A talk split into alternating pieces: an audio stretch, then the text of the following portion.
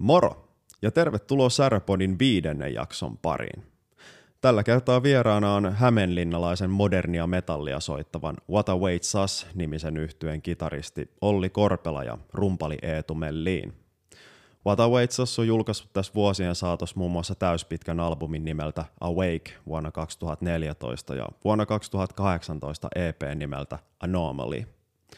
Keskusteltiin muun muassa äänitysjutuista, miksaamisesta, keikkahommista ja siitä, kun äijät on tässä pandemian ajan miettinyt ja strategioinut bändin tulevaisuutta, mistä päästiinkin aika hyvin juttuun bändin sisäiseen dynamiikkaan ja kommunikointiin liittyviin asioihin ja millainen vaikutus näillä asioilla on bänditoimintaa. Säröpodin 5. jaksossa Olli Korpela ja Eetu Melliin. Meillähän piti olla nyt tässä semmonen porukka, että mun lisäksi 3, mutta sattuneesta syystä Ville joutui ihan tossa äskettäin lähteä, niin ollaan nyt tässä kuitenkin Eetu ja Ollinkaan. Mitäs, mietin vaan, että voisin melkein aloittaa tämän homman ihan kysymällä, että mitäs äijillä menee? Ei olla kyllä hetkeä nähty. Joo, ei olla hetkeen nähty, tai itse näin teikäläistä silloin. Niin, Eetu, sähän silloin, mä oon siitä jo kyllä reilu vuosi. Viime vuoden alussa, oliko helmikuussa, niin olin tuurailemassa Crucified Fatein Valtteria, menikö oikein nimi? Joo. A.k.a. Vade. Vade, niin just. Joo, silloin nähtiin viimeksi. Mutta ei tässä ihan hyvin mene, ihan vaan peruspandemia-arkeen töissä käy ja semmoista, että ei oikein vapaa-ajalla tule tehtyä oikein muuta kuin kotona muksun kanssa ja sellaista, niin ei sen kummempaa. Niin. Mites Olli on touhuillut sitten? No vähän sama homma, että tämmöstähän tää nyt on ollut tänä aikana, mutta kerettiin tuossa muuttaa ja vähän uusia hommia sitä myötä ja aloin sinne rakentaa nyt vähän kotistudioa uusiksi. Sain sinne nyt huoneen sitä varten, niin siitä nyt vähän puuhaa pystyy tekemään himasta, mutta ollaan me tässä nyt sitten tietysti aina pyritty sen mukaan kun pystyy, niin käydään aina vähän reenailemassa. Vähän näkee niin kuin muitakin jätkiä, mutta... Joo, meillä on silleen niin kuin joka sunnuntai on pyhitetty treeneille ja ne tulee paikalle, ketkä tulee. Että ite en aina pääse töiden takia, mutta meillä on kumminkin nauhalta tulee sitten mun osuudet, että niin, jos tarvii. Joo, me ollaan koettu rakentaa nyt silleen, että aina ne, ketkä ei pääse, niin ne tulee sitten koneelta, että meillä on raidat silleen. Taustalta vaan. Pystyy korvaan. No tosiaan, mehän ollaan nyt siis teidän treeniksellä täällä Hämeenlinnassa ja mä voisin ehkä tehdäkin semmoisen pienen paljastuksen tässä heti, että tää on eka kerta, kun mä oon ikin käynyt Hämeenlinnassa. No niin. Tervetuloa. Mähän ei suinkaan nyt ihan keskusta-alueella olla, että me ollaan täällä vähän... Ei, mutta aika lähellä. Aika lähellä kuitenkin. Kuitenkin, tostahan näkee periaatteessa. Melkein jo keskustaa niin, että... Ei tästä aja kuin muutama minuutti keskustaa. Joo. Ja mehän ollaan tässä nyt Kantolassa, eli missä Metallicat ja Iron Maidenit on Guns soittanut itse asiassa tässä meidän takapihalla. No niin. Joo, jos tämän rakennuksen katolle menee, niin siitä pystyisi näkemään just nämä Metallican keikat ja muut, ketä tässä on ollut Kontolan tapahtuma-alueella vetämässä. Niin. Joo. No se alue itse asiassa tulee, sen ihan perä on tässä nyt tämän seinän takana, missä ollaan. Ihan tuossa seinän takana käytännössä alue. Joo. Itse asiassa tähän kun astuin teidän treenikselle sisään, niin itse tein heti ensimmäiseksi just tämän huomion, mistä tekin sit mainitsitte, että kun teillä on vähän tällainen NS-lava-setappi tässä, että te olette asetellut kaikki tähän silleen, että teillä on ihan kun keikalla olisi, teillä on tuossa, kundit on sitten niinku katse tonne poispäin rummuista ja tuossa on ikään kuin lavamonnarit kaikki laitettu tuohon eteen ja siinä vähän voi fiilistellä sitä keikka-asetelmaa ihan treeneissäkin. Niin. No meillä on nyt, kun tila on sen verran hyvä, käynyt vähän niin kuin tuuri, että ollaan saatu tämänkin kokoinen tila, niin tähän pystyi oikeastaan tämmöisen lavasimulaattorin rakentaa. Ajattelin, että kokeillaan nyt, kun periaatteessa meidän ei tarvi nyt esimerkiksi miettiä niin kuin passoja, kitaroiden niin kuin sitä soundia rienitilanteessa, koska me soitetaan inääreihin, korvamonitoreihin niin kuin reeneissäkin, niin silloin me voidaan käytännössä laittaa nämä miten päin vaan nämä palikat täällä. Niin, joo. Niin ajateltiin, että miksikäs nyt sitten ei reenaa silleen, kun lavalla jo valmiiksi olisi. Siinähän se tulee sitten luontaiseksi toikin. Se just. Tilaa kuitenkin on. Niin. Juu, ja tätä fiilistä on luomassa sitten LED-valoja ja sun muita, että laitetaan kattolamput pois päältä, että saa sen pimeyden siihen ja sitten showvalot päälle välkkymään. Niin. Savu puuttuu, mutta no, joo. Täällä kuulemma saisi käyttää savua, että nämä sprinklerit, mitkä täällä on, niin nämä kysyin joskus, niin nämä on niin kuin lämmöstä laukki. Okay. Täällä voisi käyttää savua, mutta en tiedä. Ei, jätetään se ehkä sitten tuonne lavalle. Et ole kokeillut vielä kuitenkaan. Ei. No ollaan me silloin, sanoinkin tuossa kun käveltiin tänne päin tuossa käytävällä, niin Frameworkin musavideo on kuvattu. Ei kun tuolla, niin, juu. Tuolla tämän meidän käytävän toisessa päässä, about tämän kokoisessa huoneessa, mikä tämäkin on, niin siellä käytettiin savukonetta. Kyllähän se vähän jää leijuu sinne, että se on. Niin. Se sieltä niin ihan heti lähe, että se ei ole välttämättä sillä, että sitä täytyy aika harkita. Tämäkin huone, tässä ei ole mitään ikkunoita, tai tuolla on yhden seinän takana on ikkunat, mutta tuohon on vedetty tollainen seinä sen eteen, että täällä ei sinänsä sellaista ulkoilmatuuletusta ole mahdollista saada. Mutta kyllä noi valotkin treeniksellä tekee jo tosi paljon. Se ei ole iso homma viritellä semmoiset niinku NS-tunnelmavalot ja kaikki, mutta ne sit varsinkin jos harjoittelee johonkin keikkaa varten tai jotain, niin niillä on tosi iso merkitys kuitenkin sen kannalta. Joo, ja kyllä se siihen fiilikseen vaikuttaa, kun ei noin nykyään, kun ei noin maksa noin pöntöt niinku enää mitään. Niin. Et silleenkin, et ei noikin, mitkä tossa on nyt noin tommoset LED-baarit, niin mä muistan, olisiko ne ollut joku 6-80. Joo, niin, ja varmasti käytettynäkin noita löytyy ihan varmasti paikasta, kyllä. Etsii vaan, että noi on Tomannilta, taitaa olla halvimmat noi, mutta siis noi ajaa enemmän kuin hyvin asiansa. Jep. No mites me tosiaan ton bändin basisti Villen kanssa ajettiin tänne samaa matkaa, se nyt tosi joutui lähteä, mutta se asuu niin kuin Espoossa. Juu. Asutteko te kaikki muut sitten tässä Hämeenlinnassa vai miten hajanaisesti te ootte? No meidän tämä uusin vokalistimme Allu asuu kans tuolla, eikö se ole Espoossa? No PK-seudultahan tulee niin. Niinku kaksi, Ville ja Allu. Me muut ollaan sitten täällä, että Olli ja Miika, nämä meidän kitaristit, niin asuu tuossa oikeastaan muutaman minuutin ajomatkan päässä ja tästä treeniksestä ja mä taas sitten tuolla keskustan toisella puolella, että sellainen. Mutta te ootte kaikki kuitenkin kotoisin täältä. Ei olla kaikki. Okei. Okay. Noi PK-seutulaiset ovat PK-seutulaisia. Okay. Me kolme ollaan niinku orkkiksia Hämeenlinnaa. Joo. Mites te ootte sit niinku löytänyt toisen? No sanotaan, että tää on What Awaits Usin historiahan on silleen kuitenkin aika pitkä. Joo. Kauan teillä on niinku bändi ollut kasassa? No tää on ollut semmoinen aika jännä polku, että tää on mennyt vähän aikamoisia lonkeroita. Tietysti ihmisillä elämäntilanteet vaihtelee sun muuta, mutta siis vauhan on alkanut. Itse asiassa tää on nyt jo, ollaanko me nyt periaatteessa 12 vuotta niin kuin nimenä? Ei itse asiassa ole niin vanha vielä. Eikö 2013? 14 tuli Awake, eli silloin vähän sitä ennen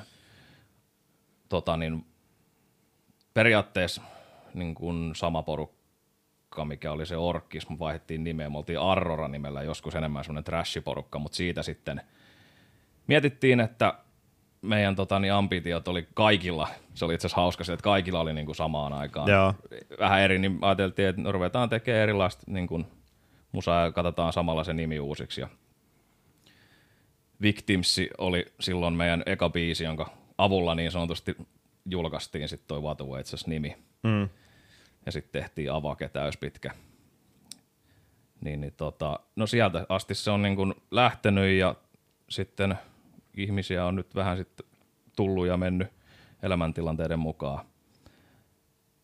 Et silloinen laulaja Jesse oli niin sanotusti tämmöinen perinteinen haku, eli muusikoiden netin kautta. Joo. Ja Miika ja minä, kitaristit, meillä on niin pitkä historia, me ollaan uitu ala-asteelta asti, oltiin uimaseurassa, tavattiin siellä. Ja Ville on sitten taas linkissä Jesseen, koska Jesse ja Ville, niin niillä on taas sama kuin mulla ja Miikalle, ne on kanssa niin vanhoja frendejä. Ja Miikalla ja Villellä taisi joskus olla kans niin ennen vauta joku tämmönen sivuprokkis. Soittelivat siis niin kuin omaksi ilokseen ja muuta. Siitä en tiedä, siitä enemmän Ville olisi voinut kertoa, mutta tosiaan kyllä tässä niin kuin, tää on tullut tämmöisten hauskojen linkkien kautta. Ja mulla taas on silleen, mä liityin 2 viikkoa ennen kuin Awake julkaistiin, että mä en niin kuin soittanut vielä sillä levyllä. Niin. Mutta mä oon niin kuin sieltä lähtien ollut tässä poppoossa ja me silleen sitä kautta niin kuin, tutustuttiin, että mun vanha bändi ja sitten nämä kaverit niin jakoivat treeniksen joskus aikanaan. Mm. Ja kun mä olin siinä bändissä, niin oli jo sitten nämä oli jo lähtenyt sieltä, että me oltiin niin kuin yksinään siellä sen mun vanhan bändin kanssa ja sitten kun sen bändin kanssa laitettiin pillit pussiin jossain kohtaa, niin ei mennyt kuin mitäköhän 1-2 viikkoa, niin toi Jesse, meidän vanha laulaja, niin laittoi mulle viestiä, että ne hakee rumpalia. Joo. Ja te tiesitte mut vähän niinku sitä kautta, että olette seurannut sen bändin toimintaa silti niin kuin vähän sivusta, niin tiesitte musta silleen. Ja sitten kun huomasitte, että pistettiin pillit pussiin, niin laitoitte mulle viestiä. Juu, no tää oli tää toinen klassikko. Niin. Meille rumpali, tuolla on yksi rumpali. Mites se, joka soitti meidän kassamoissa tiloissa? Niin. No te mainitsittekin tossa just, että teillä on sunnuntait pyhitetty bänditreeneille. No nyt on sunnuntai ja teillä oli vissiin tarkoitus tämän podiäänityksen jälkeen sitten treenailla tässä. Joo. Vedetään on nyt, että toki Ville joutuu valitettavasti lähteä, mutta niin kuin sanoin, niin me tulee nyt sitten Villen korvaa tänään sitten bassoraidat ja tulee sieltä nauhalta, niin ei, onhan toi ihan kätevää. Juu, ei se on vaan silleen helpompi, kun on niin kuin tiedossa aina. Totta kai me niin kuin, varsinkin tämmöisenä aikana 5 ukkoa aikataulut ja sitten kun tullaan vielä niin kuin ulkopaikkakunnalta niin sanotusti, niin kyllähän siinä niin kuin aikataulujen kanssa joutuu puljaa ja niitä aina mietitäänkin, mutta se on helpompi miettiä se reeni aina, kun on niin kuin joku mihin tähtää. Joo. Niin. No teillähän vissiin kuitenkin just pystyy hyvin sopiin noin, että sunnuntait on aina se treenipäivä. Teillä on kaikilla niin kuin viikkorytmi semmoinen. Se on sitten taas, jos on yhtyeessä on vuorotyöläisiä ja tällaista, niin sitten se vähän elää aina. Nyt säkin olet kuitenkin vuorotöissä. Mutta... Joo, mulla on silleen, hauskasti menee työt, että mä teen aina 4 päivää töitä ja sitten mulla on 6 vapaapäivää. Okei, joo. Sitä ajatellen, niin mulla saattaa olla viikonloppuna kokonaan kiinni töissä tai sitten mulla on vapaata. Niin, joo. Vähän sellaista. Katsotaan ne viikot, kun kyllähän tiedetään niin kuin Eetun työvuorot etukäteen, niin ne, jos osuu viikonlopulle just noin työvuorot Eetulla, niin sitten aina sovitaan, että tehdäänkö niin, että siirretään sitä päivää tai sitten tehdään vaan niin, että Eetu menee töihin ja sitten tulee taas rumpuleita. Niin. Mut yleensäkin toi just, että sovitaan vähän niin kuin noin, että on joku semmoinen NS-treenipäivä. Sillä, että kaikki tietää sen. Ja sitten se sunnuntai on treenipäivä, niin silloin ei sovita mitään muita menoja. Se just tekee, että se helpottaa vähän sitä niin kuin mietintää. Joo. Tokihan se on niin kuin tiedetään, niin aina tulee kaiken näköistä. Niin, aina voi tulla. Se on niin kuin siellä taustalla kuitenkin tietää aina sen, että silloin on reenit, niin sit pystyy jo etukäteen puljaana, jos on semmoisia juttuja, mitä pystyy siirtämään tai vähän heittelemään. Joo.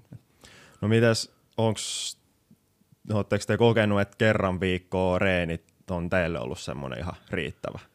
Kyllä se niin kuin tällaisena aikana, kun ei ole mitään keikkaa tiedossa tai muuta, että vähän niin kuin saa ylläpidettyä sitä meininkiä, niin kyllä se siinä on niin kuin ihan toimiva.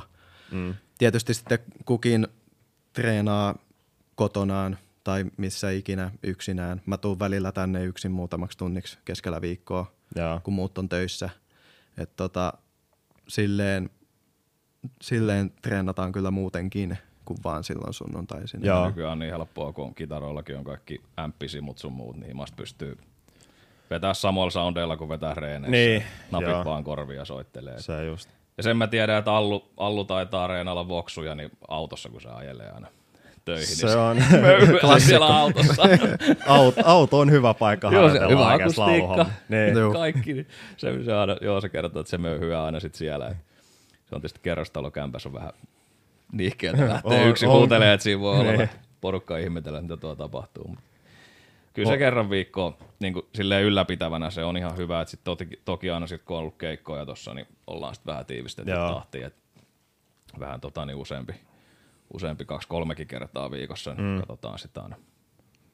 Joo, mut kuitenkin vaikka sieltä pari sälli just tuleekin PK-seudulta, niin se kuitenkin on ihan toteutettavissa. Et. On joo, kyllä se. Sehän on vaan ihan siitä kiinni, että itse kukin hoitaa silleen, että on sitä aikaa siihen. Niin, se syö sen tietyn, mutta toki sitten kun tämä on kuitenkin semmoista, mitä kaikki haluaa tehdä, niin, kyllä se niin mielellään sitten sijoittaakin se ajan siihen. Totta se just. Juu. No mitäs sitten, kun te treenaatte, niin mitkä on teidän mielestä hyvät bänditreenit? Mitä kuuluu hyviin bänditreeneihin? No se on varmaan, kun yksinkertaisesti varmaan siis silleen, kun sä lopetat, niin sulla on hyvä fiilis. Kyllä sen niin kun tietää vaan, että siinä on vähän hikiä, vähän niin semmoinen läkähtynyt fiilis. Ja Juu, meillä täälläkin lämpötila nousee aika hyvin täällä maan alla, kun ollaan. Niin tulee melkein sellainen keikkafiilis, just kun laittaa leidit pauhaamaan tuohon ja tuuletin tuohon kattoon ja sitten ovi kiinni, niin täällä lämpötila nousee ihan kuin jossain kaosklubilla konsona, että Juu, kyllä tähän niinku senkin aspektiin saa mukaan, että jos tässä pidempään soittelee, niin kyllä tää rupeaa se niin ilmatila muuttuu ja vähän semmoisen kekkamaiseksi. Niin, pääsee zoneen niin sanotusti. Juu. Mutta ei, siis tämähän on niinku kaveriporukalla tekemistä ja tämmöistä yhteistä aikaa. Mutta toi on hyvä, kun just aloitit tolla, että treenien jälkeen on se semmoinen hyvä fiilis, koska kyllä moni varmasti tietää tämän tunteen, että kun lähdetään siellä treeniksi, että kaikki on vaan silleen, olipas vittu muuten hyvä treeni. Mutta se on vaan, ehkä se, siinä ei ole varmaan kiinnitetty huomioon, että mitkä siinä nyt oli niitä hyviä juttuja, siinä vaan kaikki palaset niin kuin loksahti paikalle. Joo, että se ei siinä, en mä niin kuin osaa suoraan sanoa, että mikä se on. Et siellä on kaikki ne pikkupalikat sen sitten tekee. Siellä varmasti paljon vaikuttaa myös se, että kun jengi tulee sinne, niin on silloin myös jo hyvällä fiiliksellä. Juu, totta kai heijastuu välittömästi siihen niin kuin tekemiseen. Mutta siinä on niin kuin sekin, että kun, ihan kuin normi kaveriporukaskin se, että jos jollain on vähän paskempi fiilis, niin kyllä, onhan niitäkin meillä ollut tässä. Huomaa heti, kun toista ovesta tulee sisään, että niin no nyt on vissiin. Sieltä tulee semmosia viboja samaan. Juu, että siellä tulee semmoinen pilvi pään päällä. Kyllä se aina niin kuin huomaa, kun kuitenkin tunnetaan niin hyvin, että kyllä sen niin kuin näkee saman tien, mutta niin, mutta tämä on sitten taas just semmoinen paikka, missä se voi purkaa. Et niin kun, sekin jo sit siinä, että niin sä vedät tässä, saat ihan siinä, sä pääset siihen zoneen, sä vedät ne reenit. Joo, että sekin luo jo sitä, niin kun, että lopuksi on sellainen hyvä fiilis, niin just sitä, että vaikka tulee tänne paskoilla fiiliksillä, niin sitten kun sen päästään täällä pihalle, antaa vähän niin kuin kaikkeensa, niin se on jo niin kuin itsellensä silleen niin kuin hyvä fiilis, ei ehkä niiden treenien puolesta, että hitto kun soitin hyvin, vaan silleen, että nyt on hyvä olo, kun on päästänyt sen padon auki vähän niin kuin soittaessa. Niin, se just. Itse ainakin, no tää nyt on taas vähän semmonen asia, että tää mitä mä nyt avaan, että vähän että mitä bändihommalta haluu, kun mä ainakin tykkään ajatella bänditreenejä kanssa silleen, että ihan treeneillekin asetetaan jonkunlainen tavoite. Et kun sinne tietysti niillekin on aikansa niille treeneille, että mennään vaan soittaa ihan vaan soittamisen ilosta. Mut jos on, tää on mun oma näkemys, että jos bändi on vähänkään semmonen, että on semmosia isompia tavoitteita, että tehdään levyjä, jengi, saadaan faneja, mennään soittaa keikkoja, lähdetään kiertoille, tämmöisiä oikeasti vähän niin kuin isompia tavoitteita, niin siihen koko prosessiin kuuluu ihan tuollaiset pienet välitavoitteetkin, että kun mennään bänditreeneihinkin, niin sinne bänditreeneihinkin laitetaan joku tavoite, että meillä on vaikka joku biisi, mikä pitää treenaa, niin tämän näiden treenien tavoite on se, että kun me lähdetään täältä, niin me vaikka osataan soittaa toi biisi. Tai jos on vaikka joku biisin kirjoitustreeni, että tehdään vaikka rummut johonkin yhteen biisiin. Niin kun lähdetään treenikseltä, niin sitten ollaan pistetty tavoitteeksi just se, että siinä on ne rummut niin kuin edes about valmiit. Mm. Niin sitten kun näin tällaisia pikku välitavoitteisiinkin, kun saa tällaisia pikku NS-voittoja, niin sitten sekin vaikuttaa siihen fiilikseen, että mikä siinä lähtiessä on. Mutta tämä on tosiaan just ihan, että mikä se on se, mitä siltä omalta bändiltä halutaan. Et jos se on ihan sellaista harrastemeininkiä, että sinne mennään, otetaan vähän bissejä ja soitetaan ja pidetään hauskaa, niin eihän silloin tarvitse mitään varsinaisia tavoitteita laittaa sinne treeneihin.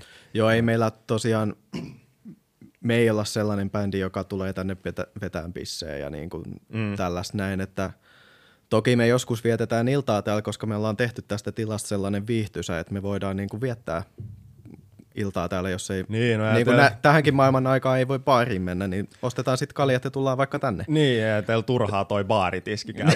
Ei. Mutta tosiaan on meilläkin niitä tällaisia NS-tavoitetreenitilaisuuksia, että meilläkin tuossa uusia biisejä tulee koko ajan, niin saatetaan tulla, me ollaan joskus Miikan kanssa, minä ja Miika tultu kaksin tälle hinkkaamaan jotain riffiä ja siihen niin kuin mun osuuksia ja tällainen. Ja just jos ollaan vaikka kaikki paikalla, niin päätetään, että nyt hinkataan pelkkiä kahta uutta biisiä vaikka ja tälleen, niin että saadaan ne menemään niin kuin tulevia keikkatilanteita ajatellen. Niin. Joo, kyllä semmoiset, niin kuin, kyllä me yleensä kansi on jotain tämmöisiä agendoja on aina reeneille, että siellä voi olla joku, vaikka testataan nyt nämä taustanauhat ja niin kuin, sit kyllä siinä niin kuin aina joku on kuitenkin taustalla tosiaan, että joo, täytyyhän niin kuin ollakin tolleen, niin kuin sanoit, että isoja tavoitteita vasten mennään pienillä tavoitteilla ja niiden voittamisilla, että sillähän se etenee toki. Se on, en tiedä, onko toi nyt sitten kuitenkin ehkä semmoinen perusnyrkkisääntö muutenkin elämässä, että ei pelkästään havittele jotain sitä isoa maalia siellä, vaan silleen, että siinä matkan varrellakin asettaa tuollaisia välitavoitteita, niin saa semmoisia pieniä voiton tunteita aina siinä niinku matkalla. Et kyllä joo, pitää sitä mielenkiintoa. Kyllä sit pitää nauttia siitä ihan tekemisestäkin, eikä vaan siitä, saa sitä motiivaa siitä lopputuloksesta. Totta kai että kyllähän tätä silleen pitää tehdä, että tämä on hauskaa. Eihän se ole muuten mitään järkeä, jos se on vain niin kuin suoritusorientoitunutta, että niin kuin sä tähtäät vaan johonkin lukuun, etkä siihen, että sä haluat sinne silleen, että sä niin kuin itse nautit siitä. Totta kai joo. No, Eetu, tuossa mainitsit vähän teidän uusista biiseistäkin, niin tuli vaan mieleen, kun te ootte nyt tässä someekin julkaissut päivityksiä siitä, että te julkaisette nyt semmoisen uudelleen äänityksen teidän jo julkaistusta biisistä. Joo. Niin tämä varmasti liittyy nyt jollain tavalla teidän uusiin tuleviinkin julkaisuihin, mutta ihan tähän uudelleen äänitykseen liittyen, niin ihan mielenkiinnosta, niin miksi te äänitätte tämän uudestaan? No. Ainakin oman käsityksen mukaan, ja mä luulen, että se on kyllä ihan yhteinen käsitys, että me haluttiin vähän niin kuin tehdä sellainen uusi alku nyt, kun meillä on vaihtunut laulaja, joka ei ole päässyt tekemään debyyttiä tämän pandemian takia. Se on nyt ollut, tai on nyt toista vuotta bändissä, vai onko jopa pidempää? En mä muista. Vähän ennen kuin kaikki tämä alkoi. Niin. 2019 lopussa se taisi olla, kun liittyi tai jotain niitä aikoihin, mutta kumminkin niin on tosiaan uusi laulaja ja sitten ei olla hetkeen julkaistu oikein mitään, että toi Anomaly EP oli silloin viimeisin 2018 loppupuolella, kun julkaistiin ja vähän niin kuin just se uudelleen aloitus ja että tästä lähdetään nyt taas uuteen nousuun ja semmoinen niin kuin meininki sen kanssa. Että. Joo, se oli ihan puhtaasti tosiaan tälleen, että halutaan niin kuin... Siellä on myös takana se, että saadaan niin kuin vähän nostettua fiiliksiä. Ascend. Nee. Että siellä onkin, että se on semmoinen niin kuin lähtöpamaus, sanotaanko näin. Joo, ja se miksi me valittiin just Ascend, niin ainakin omasta näkemyksestä se on ton meidän ekan levyn sellainen ehkä hittibiisi, kuunnelluin biisi Victimsin lisäksi. Että ja se, että tosiaan nimensä ja sanotusten puolesta sopii jotenkin tähän uudelleen niin kuin lähtemiseen tai nousuun lähtöön niin hyvin, että valittiin se sen takia ja tehtiin uusiksi.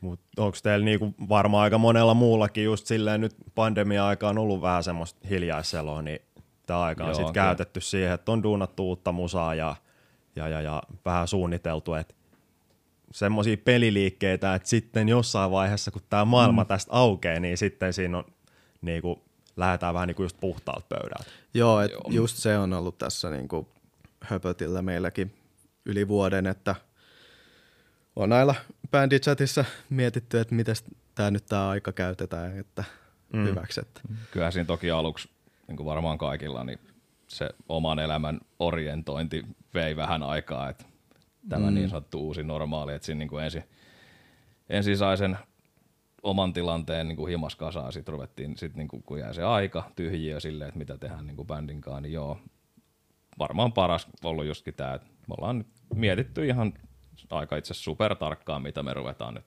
tekemään ja ollaan tehty prepit sitä varten ja suunnitelmat muutenkin, että meillä on, niin kuin, on silleen aika hyvä askelmerkkikartta nyt, että miten tästä jatketaan. Se on jo. Muistaakseni taidettiin tuossa Säröpodin ekassa jaksossa Aleksi ja Antikikkaa vähän käydä just sitä, että jos varsinkin haluaa, että bändi jossain vaiheessa lähteekin jonnekin, niin se vaatii vähän semmoista suunnittelu noin niin kuin pidemmällekin juoksulle, että ei vaan mitä seuraavan puolen vuoden aikana tapahtuu, vaan mitä seuraavan 4-5 vuoden aikana niin kuin tapahtuu. Eihän sitä voi ikinä tietää, eihän sinne tulevaisuuteen näe, mutta se just, että on joku suunnitelma ja se, että kaikki siitä bändistä tietää sen suunnitelman. Kaikki tietää, mitä tulee ja tullaan tekemään. Ja näin kyllä joo, me nimenomaan just tehtiin niin, että me lyötiin niin sanotusti mentiin pöytään ja kaikki kortit siihen, niin kuin jokainen. Me jauhettiin, että mitä kukakin haluaa bändiltä, mikä kenenkin tavoite on. Ja meillä ne nyt sitten mätsää kaikilla aika hyvin. Niin kun meillä on kaikilla korkeat tavoitteet, me halutaan tehdä tätä musaa, niin sitten me päätettiin, että no selvä, sitten on enemmän kuin oikein, että me ruvetaan nyt, tai no, meillä oli jo vähän niin kuin isompi suunnitelma aikaisemmin, mutta tämä pandemia nyt sitten tietysti vähän sotki sen, niin se vaan uusiksi. Ja niin kuin sanoin, niin kyllä se vaatii niin kuin pidempää, se ei ole semmoinen, niin kuin, että mihin mennään vaan seuraavaksi soittaa, vaan kyllä siellä pitää olla semmoinen niin kuin runko. Jep. Ja se pitää tosiaan suunnitella silleen, että kaikki jäsenet tietää, mitä se on, kaikki jäsenet tietää, mitä se vaatii ja pystyvät tekemään sen. Ja, ja sitten sinne täytyy toki suunnitella se sattumanvaraisuus. Ne kurvipallot, mitä varmasti tulee matkan varrella. Et sieltä, et kunhan on vaan runko, mitä seurata, ja sitten, että siellä on tarpeeksi sitä liikkumavaraa sit näille tämmöisille sattumille, niin kyllä sillä niin kuin pääsee aika hyvin. Joo. Tuo itse asiassa oli hyvä, kun tuossa mainitsit ton, että kaikki haluaa tehdä tätä musaa. Niin toi kuulostaa vähän hölmöltä, mutta varmasti on paljon semmoisia bändejä, ketkä ei ole ehkä ikinä edes käynyt sitä keskustelua. Bändi on saattanut olla jonkun aikaa kasassa, mutta ei ole käyty sitä keskustelua, että hei äijät, tykkäättekö te tästä musasta, mitä me tehdään? Koska se on semmoinen asia, mikä pitää ottaa aika hyvin varhaisessakin vaiheessa esille. Toki juuri siis. Jos ei jonkun mielestä ole sellaista musaa, mitä tykkää tehdä, niin sehän niinku pidemmällä juoksulla niin ei se ole hyvä. Vai meilläkin on niinku kuitenkin 5 ukkoa ja aina kun on enemmän kuin yksi, niin tarvitaan kuitenkin kompromisseja, mutta siis niin se, että kyllähän meillä on niin kuin hyvin erityyppisiä ihmisiä tässä bändissä. Joo. Silleen niin kuin taustoiltaan ja mieltymyksiltään ja toimintatavoiltaan, mutta niin kuin pointti on se, että me ollaan kuitenkin samalla sivulla aina näissä asioissa.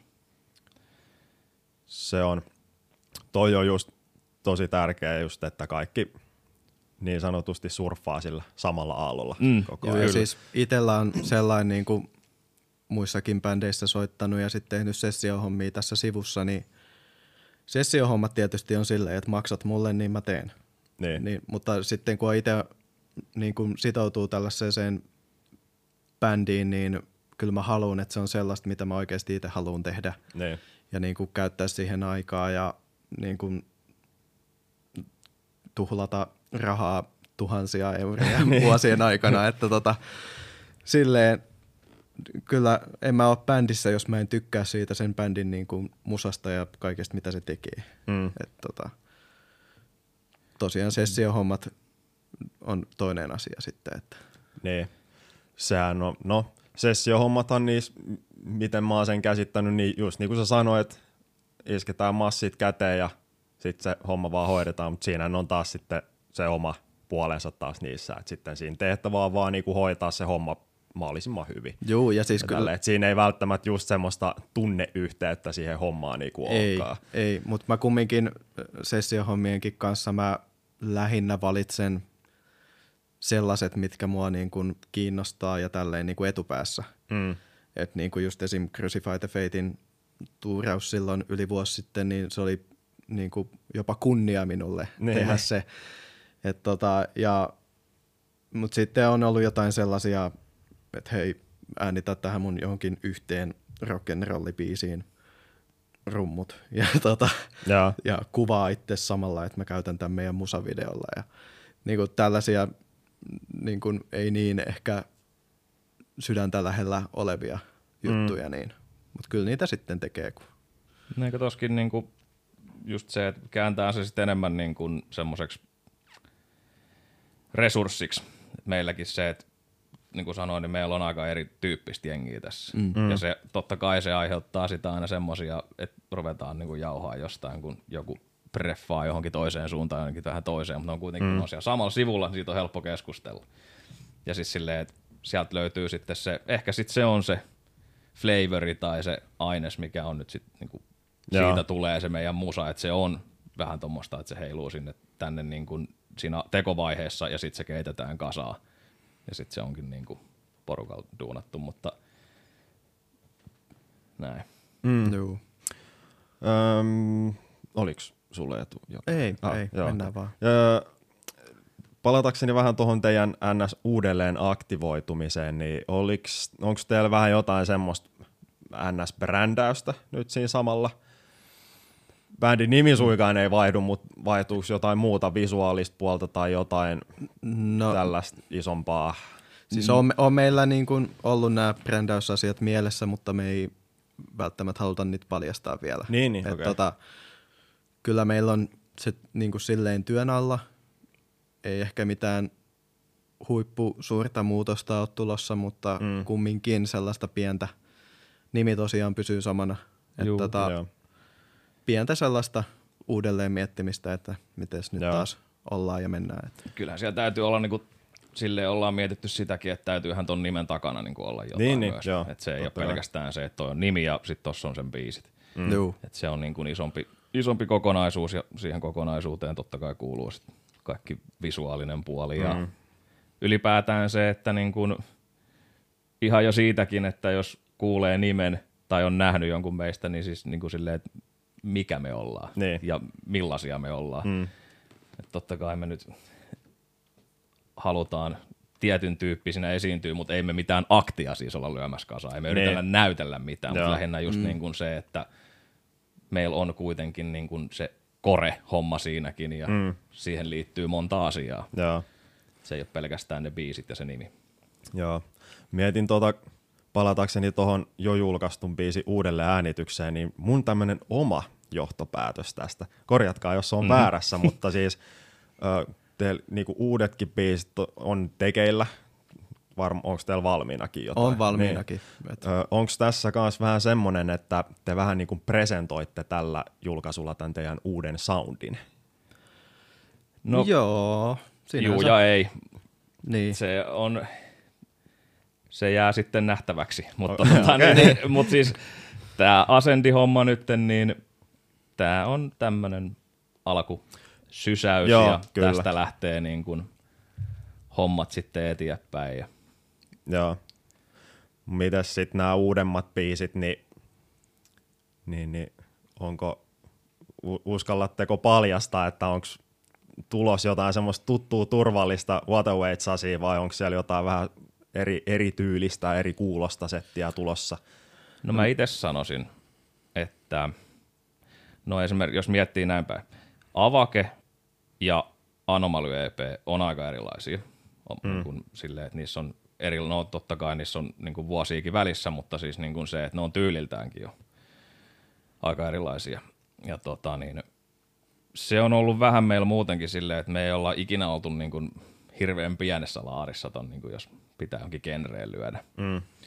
Et toki sieltä pitää löytyä se oma soundi ja siinäkin se punainen lanka ja silleen, että se on, kuulostaa siltä, että se on vielä sama bändi totta kai. Mutta me ollaan niinku tehty musaa silleen, että se on aina sitä, miltä itse fiilaa just silloin. Joo. Niin noi uudet sitten, niin en sanoisi, että ne ei niinku tuttu ja turvallinen ei ole se mitä. Että kyllä me ollaan, kyllä ne on erilaisia, sen mä sanon. Että kyllä sieltä niinku tulee kovaa kamaa. Mä sanoisin sellainen, että se miten Anomaly eroaa Awakesta, niin nämä on vähän niin kuin siihen samaan suuntaan, mutta vielä enemmän ehkä. Mm. Että niin kuin sitä Anomaly-tyyliä, mutta siitä jotenkin vielä kauemmas ehkä siitä Awakesta. Jotenkin mä itse henkilökohtaisesti näen ehkä vähän sen niin. Ja sitten vielä, jos miettii biisejä, mitkä on vielä niin kuin kesken, jotka ei ole mitään valmiinta vielä, niin ne taas menee, jatkaa sitä samaa mielessä, siinä. Että. Juu, että siinä mielessä, jos miettii nyt sitä suuntaa ja uutta juttua, niin kyllä niin joo, tulevaisuus, niin siellä on tietynlainen nyt se polku. Joo. Mutta edelleen väitän, että vahvasti kuulostaa meiltä ja niin kuin, kyllä se tulee olemaan niin kuin vauta edelleen, että ei mitään niin kuin sellaisia isoja säätöjä olla tehty, että lähinnä vaan twiikattu niin kuin sitä, no tietysti soundipuoltakin ja ylipäätään sitä, että mitä, niin kuin, mitä digataan tehdä ja mitä digataan soittaa. Tuo oli hyvä Olli, kun haluan tarttua tuohon, kun mainitsit toi bändin soundi ja punainen lanka, ne. Koska haluaisin vähän kysyä teiltä, että miten teidän mielestä niin kuin minkä tahansa bändin kannattaa lähteä hakemaan sitä omaa soundia. Miten sitä niin sanottua punaista lankaa lähdetään niin kuin sitomaan? Niin, no sekin on niin älyttömän monen asian summa, niin. Että jos tälleen kitaristina miettii nyt kitarasoundia. Mm. Ja tänä päivänähän se tulee hirveän usein takanasi olevista ämppisimuista tai vastaavista, jotka valitettavasti aika usein kuulostaa, niin kuin, tai kun siellä on ne tietyt impulssit taustalla ja tolleen, vähän sama kuin rummuissakin samplet, että niiden digijuttujen ongelmana on se, että niissä hirveän herkästi lähtee siihen, että no totta kai ne kuulostaa hyvältä. Mm. Se on valmista kamaa, se kuulostaa heti törkeä hyvältä. Enkä mä siis niin kuin dissaakaan sitä, on niin kuin meilläkin käytös noin, mutta Awakekin kun tehtiin, niin tuossa on seinän takana, teillä olikaan se Englit, eikö se ole? Ei ole enää, ei mutta oli kyllä. Juu. No mutta Awake on tehty Engleillä ihan puhtaasti, siis niin kuin ihan vaan sen takia, että silloin haluttiin, että tehdään ihan oikeasti, vaikka meillä oli studiossa silloinkin jo Axe-Fx, että tää tehdään näillä ja oikealla kaapeilla ja tolleen. Mutta miten se soundi nyt sitten, totta kai se on niin kuin kitaristeilla, niin se on se preffi, että millaisella soundilla tykkää soittaa, ja totta kai se soundi vaikuttaa niin kuin sekin, että miten sä soitat ja millaista musaa. Pystyykö sä käyttämään paljon säröä vai pitääkö olla, onko vire hirveän matala ja siis kaikki ne antaa niitä niin kuin raja-arvoja sille kitarasoundille, ainakin siis mun mielestä, mutta siis sieltä se varmaan, no sitten siihen kun ruvetaan lyömään bassot ja kitarat ja rummut yhteen, niin niistä palikoista se sitten kasaantuu, mutta mun mielestä olisi tosi jees, että niin kun hakisi nimenomaan sitä omaa soundia, koska kyllähän niin kun, no en nyt sano, että ennen oli kaikki paremmin, vaan siis niin kun, mutta silloin pystyi helpommin sanoa heti, että toi on ton bändin kitarasoundi, niin, tai toi on ton bändin virppasoundi, siellä on niin kun huomattavasti enemmän sitä variaatioita, mutta niin alkaa olemaan niin kiillotettua toi soundi, niin kuin kaikin puolin, että tekniikat on niin övereitä jo nykyään, että pystyy tekemään niin kuin ihan mitä vaan. Mitäs Eetu näkee rumpujen tiimoilta tänne. No onko siis se sitten enemmän siitä groovesta kiinni vai? No joo, siis mä sanoisin, että tietysti sä voit triggeröidä sun koko setin ja käyttää sampleja jostain GetGood Drumsin soundipankista ja se kuulostaa sitten samalta kuin kaikki muut, ketä sitä käyttää, mutta soitannallisesti mä sanoisin, että uskaltaisi, niin kuin jokainen soittaja, jokaisen instrumentin soittaja uskaltaisi käyttää niitä niin kuin omia ideoita, eikä lähde suoraan kopioimaan. Niin kuin, no rumpujen soitossa se on ehkä helpoiten näkyvissä, että käytetään niitä samoja Portnoy-fillejä, mitä kaikki käyttää metallimusiikissa nykyään. Mutta ei lähtisi niin kuin heti kokeilemaan niitä, vaan kokeilee jotain ihan omaa ideaa, kokeilee niin kuin rohkeasti, vaikka se kuulostaisi ihan paskalta aluksi. Niin kokeilee ja niin kun miettii, että okei, no miten mä voin tätä vähän muuttaa, että se sopisikin tähän paremmin ja näin.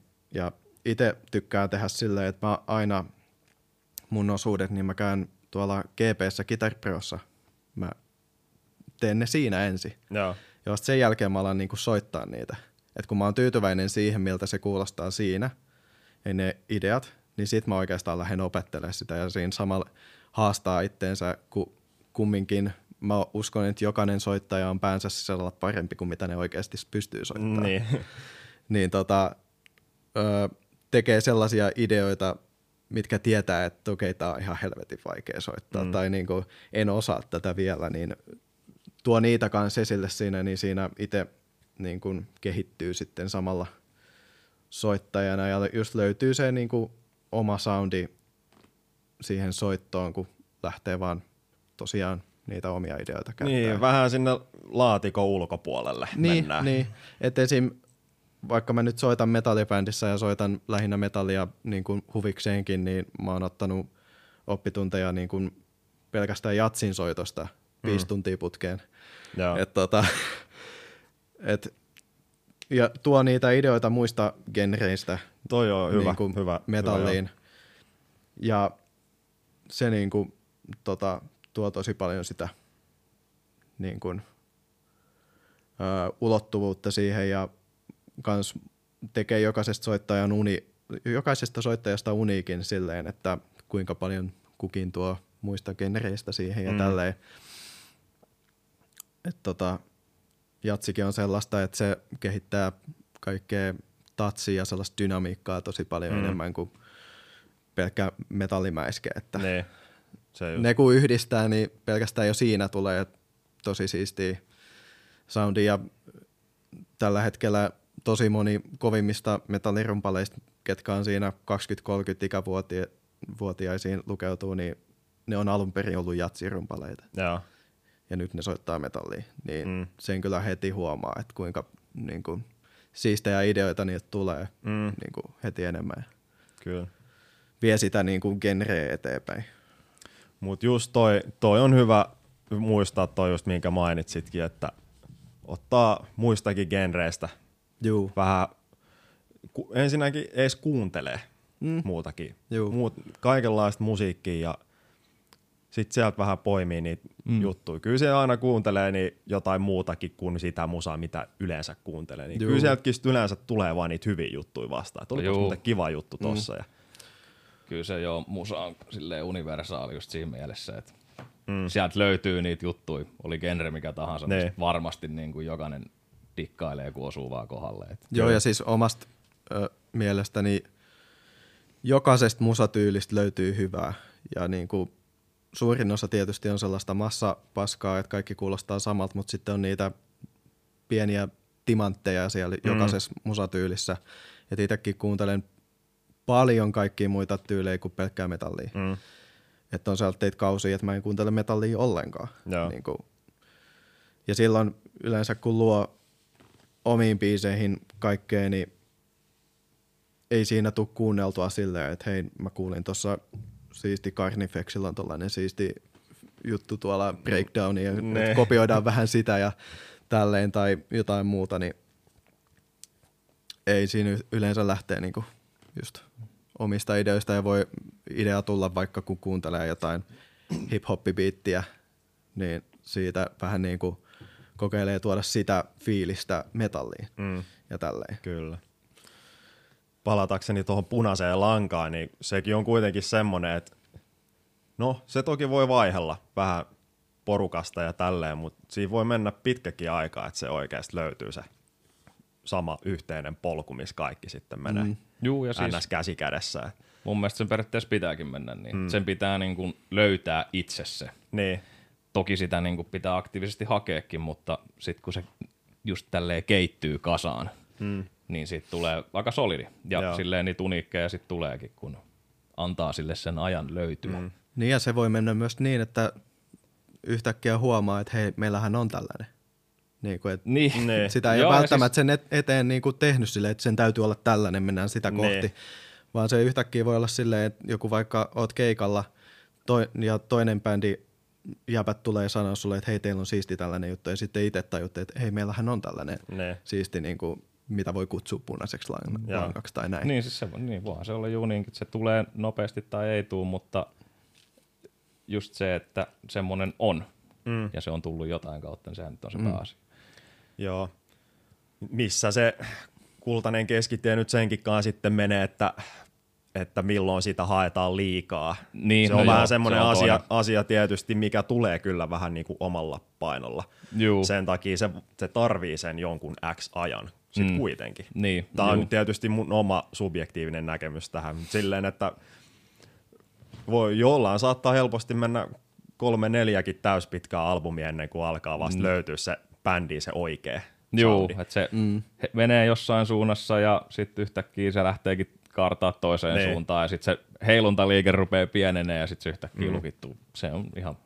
Siis bändithän ja ihmiset bändin sisällä muuttuu ja tälleen, mitkä vaikuttaa siihen varsinaiseen soundiin, mutta se kuitenkin kaikki jotenkin ihan sama millaisen levyyn se bändi tekee, niin se kuitenkin jotenkin linkittyy siihen bändiin ja siihen sen punaiseen lankaan. Joo, jokainen on palikka tietenkin siinä yhtälössä.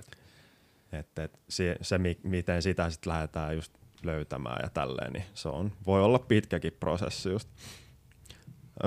No mites tuli just vähän esillekin tuossa jo kitaraprosessorit ja rumpuplugarit ja mitkä lie kaikki nämä tällaiset, mitä hyvinkin moni nykyään käyttää, niin teki nyt olette enemmän tai vähemmän tosiaan uusien biisienkin tiimoilta ollut nyt äänityshommissa, niin mites teillä noin niinku äänityspuoli, että millaista kalustoa te nykyään käytätte ja missä te yleensä äänitätte ja miten te äänitätte? Ja...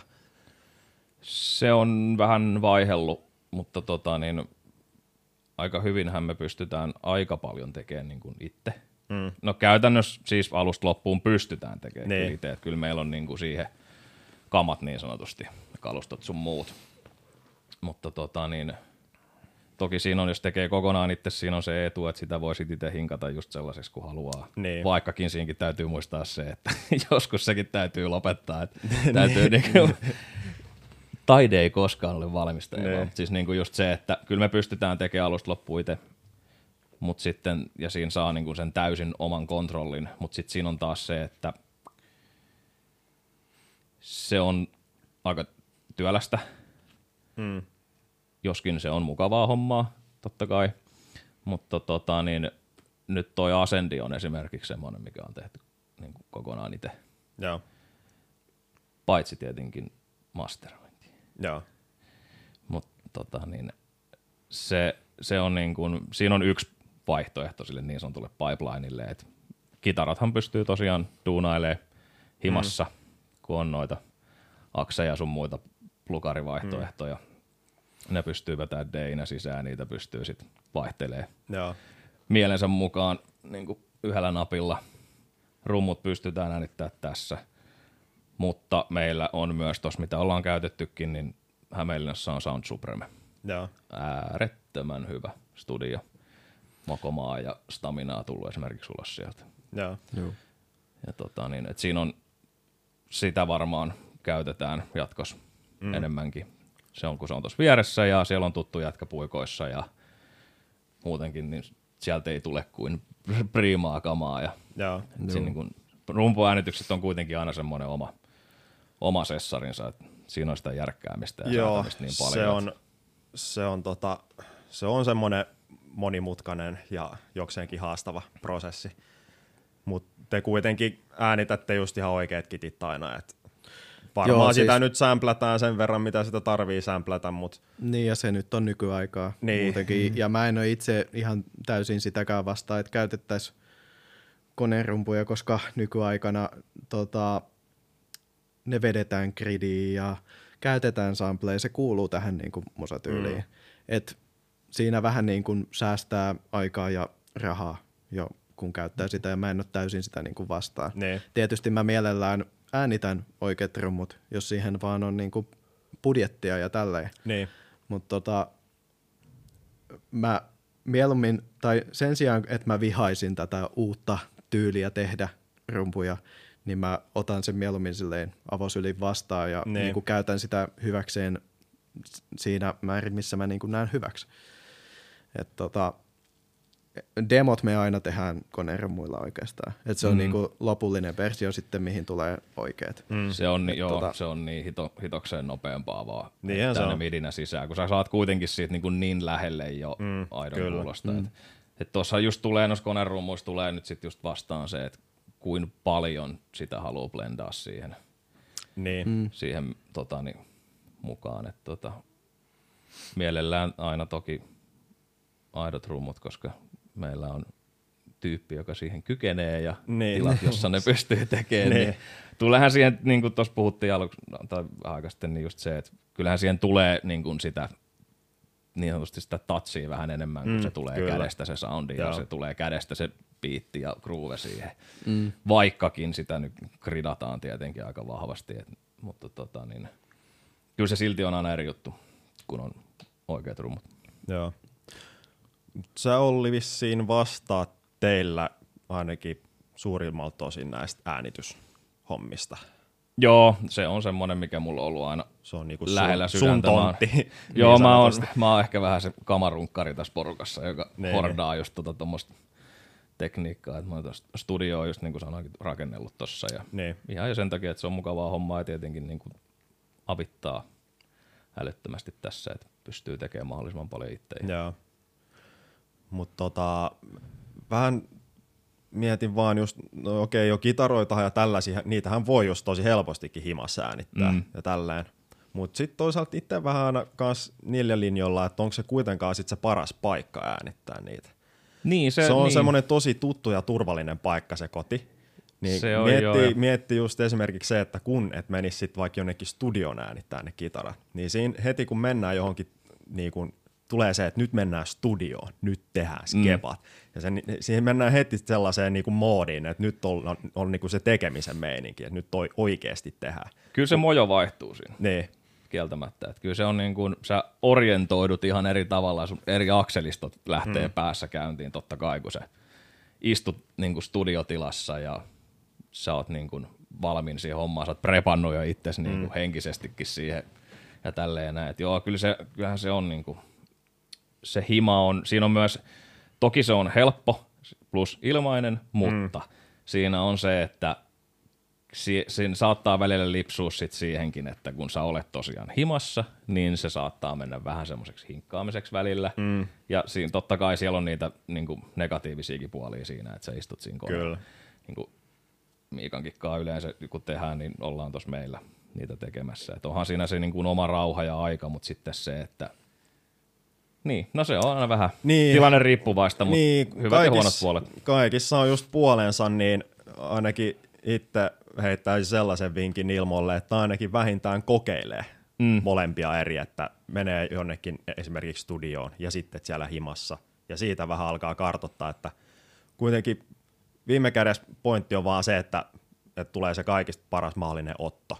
Että missä ne parhaimmat otot tulee, niin siellä niitä kannattaa tehdä jatkossakin. Juu, ja kyllähän on omia rajoja ja tapoja ja käytäntöjä kannattaa just silleen muutellakin. Sieltähän se löytyy sitten, että tietää, että niinku toi ei ainakaan toimi tai toi toimii. Että kyllähän mä nyt voin sanoa esimerkiksi tästä, että kyllä se toimii, mutta se, että onko se just se paras tapa. Sitä en voi sanoa, koska me ei olla käytännössä kitaroita nauhoitettu, no Awake tehtiin Riihimäellä, mutta sekin oli oma studio. Että sekin oli niinku oma tila, vaikkakin se oli studiotila. Että niinku se on sitten niinku middle groundissa tossa hommassa, mutta niinku toisaalta mietin just tuollaista näissä välimallia, että ei välttämättä tarvi just sinne ihan studioon asti, mistä maksetaan joku X määrä päivässä, vaan siinä voi ehkä niinkin pieni, että jos miettii vaikka Ville ja basisti, niin tulee vaikka sun luo äänittää. Niin sekin on jo eri kuin, että se tekisi ne itse himassa. Juu, ja kyllä me ollaan niinku mietittykin nimenomaan nyt tätä niinku niin sanottua pipelinea tässä, että miten me tehdään jatkossa, koska me yritetään silleen vähän stanuttaa, niinku standardisoida sitä hommaa, että niinku kun biisi, jo sieltä asti kun sitä sävelletään, että niinku miten se päätyy siihen, että se on esimerkiksi Spotifyssa, mitä kaikkea sillä välillä tapahtuu. Mm. Ja no tämä on tietysti yksi aspekti siinä, että niinku missä mikäkin soitin tehdään ja miten. Mm. Että onhan meillä toki sitten yksi vaihtoehto on se, että roudaa romut tähän ja tulee tähän reenikselle vetää. Että sitten se ei ole siellä himas, mutta sulla on kuitenkin se oma niinku, rauha ja paikka. Että täytyy kokeilla. Tuo on ihan hyvä pointti kyllä. Mm.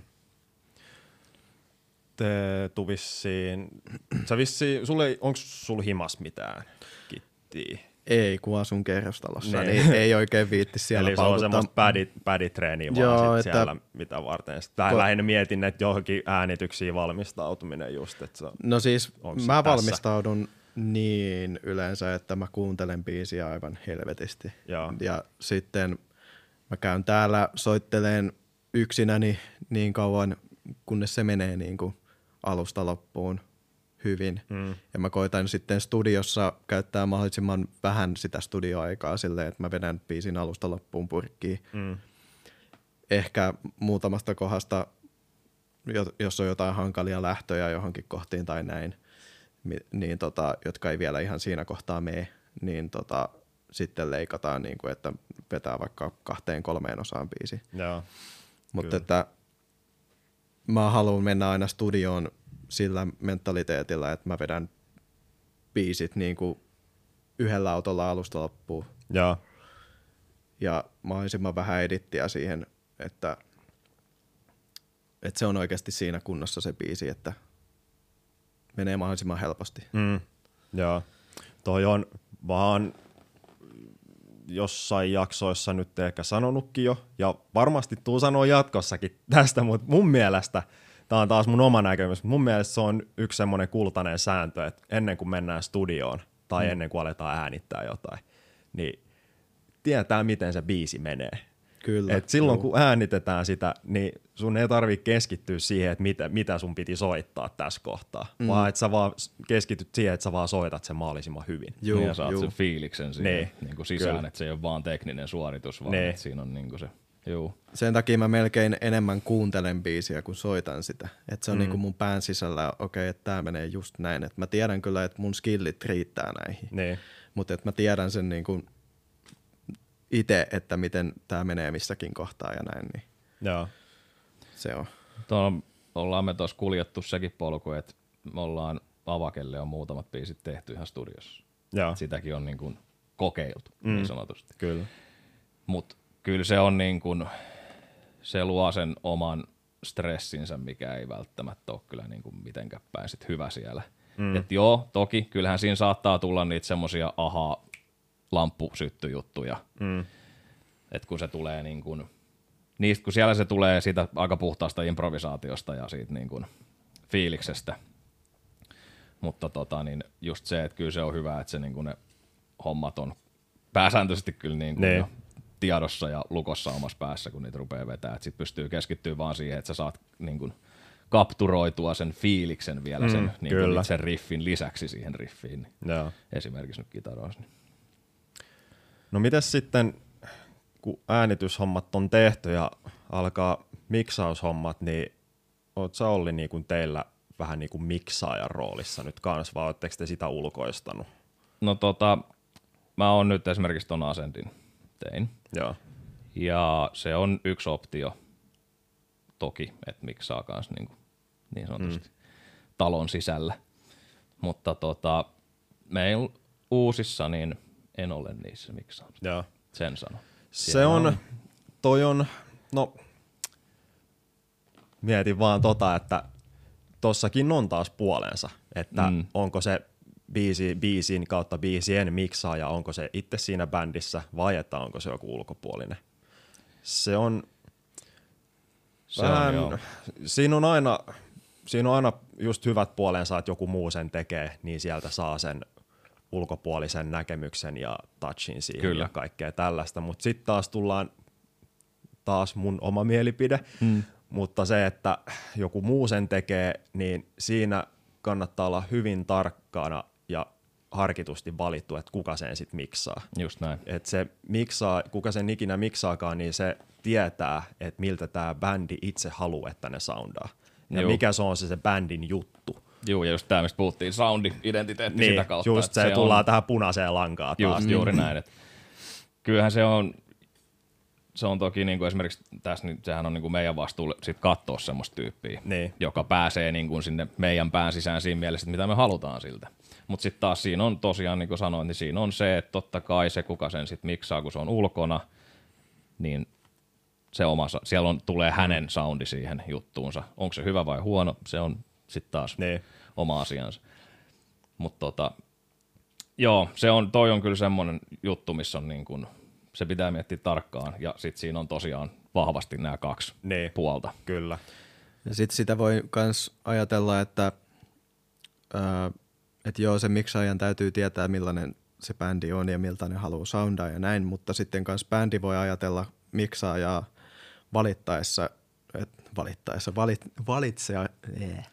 valittaessa, joo, niin, ymmärrät mistä puhun, niin että kestä miksaajasta tykkää, kenen työstä niin kun tykkää ja mikä voisi sopia siihen omaan musaan, että kun se kumminkin tulee kuulumaan siinä niin. lopputuloksessa, että okei, mä tykkään tosta miksaajasta, mä haluaisin, että se tuo sitä omaansa vähän siihen meidän musaan. Niin. Se on, toi on hyvä pointti. Se just, miksaajia on tietysti sit, niitä on taas monenlaisia erilaisia. On just näitä, keillä on se tosi vahva se oma NS-watermarkki siinä hommassa. Sitten on myös semmosia miksaajia, ketkä osaa niin kun, tyyliä genreä. Niin silleen, että se palvelee sitten just sitä musiikkityyliä tälleen. Ettei se välttämättä ole se, että joku laittaa heavy-biisin miksattavaksi vaikka jollekin tyypille, joka miksaa jatsmusaa. Niin, jos se on taitava miksaaja, niin se osaa myös miksata silleen, että se palvelee sitä heavy-musaa. Kun sitten, taitava, mutta siis se, että niin kun osaa katsoa ja niin kun tietää just mitä se bändi haluaa. Juu. Eikä välttämättä silleen, että sitten se on heavy-biisi, missä on jatsimiksi. Niin. Vaan se osaa vähän just hakea tolleen. On just palatakseni tohon, että vähän silleen kannattaa just funtsi, että kuka sen biisin kautta biisit sitten aina miksaa, niin se ei ole välttämättä aina se kaikista paras vaihtoehto, että kuka ottaa massia kaikista eniten per biisi. Juu, ei missään nimessä. Vaikka se varmasti kertoo siitä, että kuinka taitava se tyyppi on ja tälleen näin, mutta se ei aina välttämättä tarkoita sitä, että se äijä tietää just, että mikä tämä teidän bändin juttu on. Joo, ei se on semmoinen juttu kanssa, että se, ei, niin kuin, se raha ei kyllä ole kerro sitä. Se on enemmän siitä niin kuin, tyypistä kiinni ja siitä, että miten hän toimii. Ei niin kuin, teknisesti, vaan ihan just tälleen. Mä mietin tuossa, että siinä on vielä tähän liittyen niin kuin, tälleen, semmoinen tekninen puoli niin kuin siinäkin, että jos se lyö ulos niin kuin esimerkiksi räämpättäväksi, niin silloinhan se tarkoittaa sitä, että silloin sinne tulee sen jävän niin kuin, vahvarimessiin, niin, mitä sulle ei välttämättä edes ole. Niin. Jolloinka sä kuulostat livenä ihan erilaiselta. Tää on niin kuin ylipäätään mitä tekniikkaa siellä on, niin sulle ei välttämättä ole mahista käyttää sitä sit livenä, että siinäkin tulee se.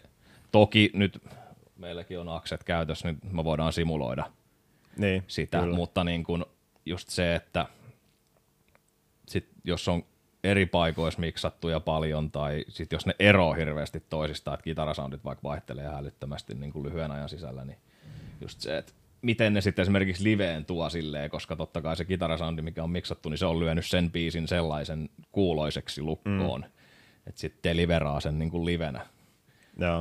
Mutta se nyt on minor thing. Tuli vaan niin kuin mieleen tuossa, kun rupesin just kelaa tuota hommaa tuosta ulkoistamisjutusta, että mitä kaikkea siihen niin kuin liittyy. Kyllä. Ja no, tää on vähän sitten oma keskustelunsa just taas tää. Tämä on semmoinen jänönkolo just, mihinkä voi sukeltaa just niin syvälle kuin haluaa kaikki, että joo, joku valitsee vaikka jonkun X-miksaajan ja sitten se, että onko sen palvelu hyvä ja kaikkea tällaista, niin kaikkiin näitäkin kannattaa ottaa huomioon. Ja ainahan on olemassa testimiksauksia, voi laittaa jollekin miksaille, että hei, tällainen juttu, että tässä olisi nämä raidat, että saisiko sellaisen pienen testimiksi ja vähän sillä voi hakea jo sitä, että... Kyllä siitä varmasti jo aika hyvin pystyy sit lukemaan sen, että mitä sieltä on tulossa. Niin. No, mites sä oot, Olli, mietin vähän tätä sun taustaa näin niinku miksaajan osalta, niin oot sä niinku pidempään sit ollut tällaisessa äänihommassa? No joo, siis onhan toi ollut niin kuin musan kautta myös se tekniikka on ollut niin kuin pitkään mulla se, mistä olen ollut kiinnostunut. Et kyllä se on niin kuin kulkenut tuossa koko ajan rinnalla sen niin kuin kitaransoiton lisäksi. Et avakenteen kanssa aika niin kuin lähes kokonaan käytännössä. Et niin se on mukavaa puuhaa ja sitä on tuossa aika pitkään tehnytkin. Ja no periaatteessa mulla nyt on koulutusta, että mä oon mediainsinööri, mutta siis niin ei, käytännössä mä en edes laske sitä siihen, koska sille ei ole mitään tekemistä sillä koululla oikeastaan sen kanssa, mitä mä oon ihan oikeasti tehnyt.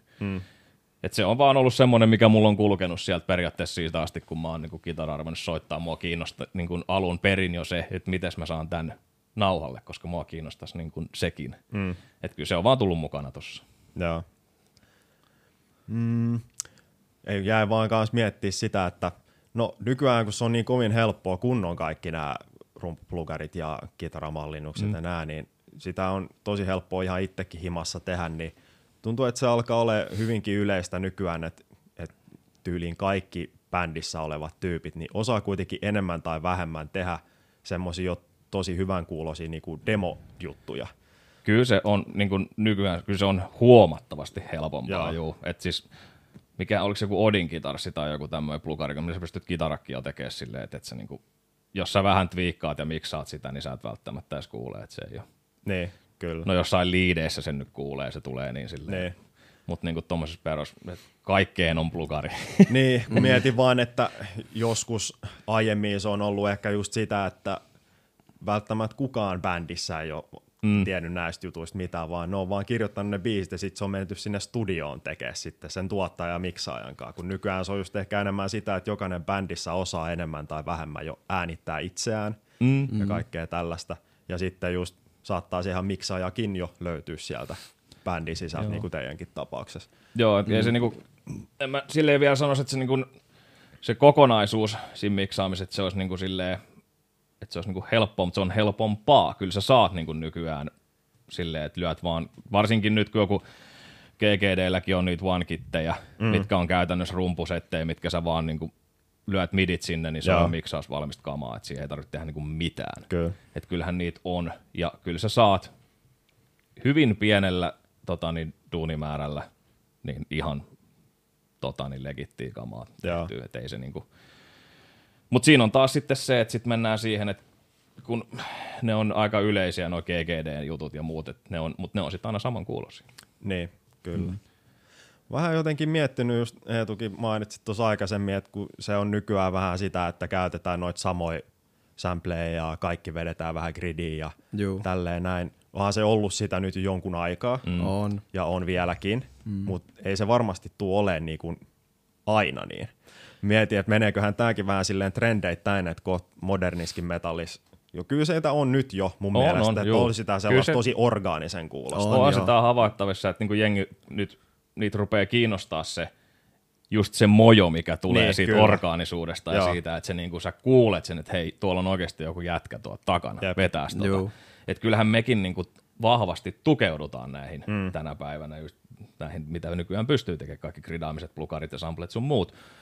Mutta niin mä uskon kanssa, että näin, että se tulee jossain vaiheessa, se rupeaa pikkuhiljaa tippaa taas sinne päin, että niin bändit rupeaa menee orgaanisemmaksi, sieltä rupeaa häviikki yhtäkkiä se gridaaminen ja ne pienet virheet ja ne rupeakin kuulostaa taas niin kuin hyviltä, vaikka ne on aina siis kuulostanutkin silleen. Ne on kuitenkin, miten mäkin näen, niin nehän on vaan osa sitä juttua. Kyllä. Kaikki tuollaiset pikkuvirheet, sehän on vaan tekee siitä luonnollista. Juu. Ja se siinä just onkin, että sit sieltä se saa enemmän sielua. Kyllä. Ja sitten taas kun mennään vähän takaisin siihen päin, mitä se oli ennen kaikkea tätä tietokonehömpötystä, niin se kuulostaa taas niin paljon siistimmältä, kun on tottunut kuuleen sitä täydellisyyttä koko ajan. Niin, kyllä. Niin sekin just vaikuttaa siihen, että se sitten taas yleistyy ja se on kumminkin osa tätä musiikin evoluutioa silleen, että välillä mennään johonkin suuntaan ja sitten taas ehkä takaisinpäin ja sitten taas toiseen suuntaan. Ja en tiedä, sen näkee niin sitten joskus, että mitä tapahtuu. Kyllä mä uskon, että se kiertojuttu on siinä, että se rupeaa kuulostaa taas freshiltä. Niin, se ei olekaan sitä konemaista kamaa, vaan se on niinku soitettua kamaa, että se tulee sieltä sitten takaisin. Kyllähän nämä vähän vuosikymmenittäin vaihtelee aina nämä, mikä nyt on sitten tämän vuosikymmenen juttu, niin nyt ollaan tietysti aika alkuvaiheessa tätä vuosikymmentä. Niin, no se jää nähtäväksi. Miettii jotain, mitä... Jos miettii modernia metallia tai vaikka pelkästään vaan jotain metalcorea, että millaista se oli 2000-luvulla ja millaista se oli 2010-luvulla, niin kyllähän niissäkin nyt joku ero kuitenkin on. Kyllä, joo. Genret elää ja sinne syttyy subgenrejä ja tällaista. No mites vielä palatakseni näihin kitaraprosessoroihin, te käytätte just Axea ja tällaista, niin onko nämä semmoisia vehkeitä, mitä teillä on sitten keikalkin messissä? Joo, toi boksi, mikä mun tuossa on sun takana, niin toi on se, minkä mä tuon tähän reenikselle, toi on se, millä mä soitan himassa ja toi on se, millä mä soitan lavalla. Joo.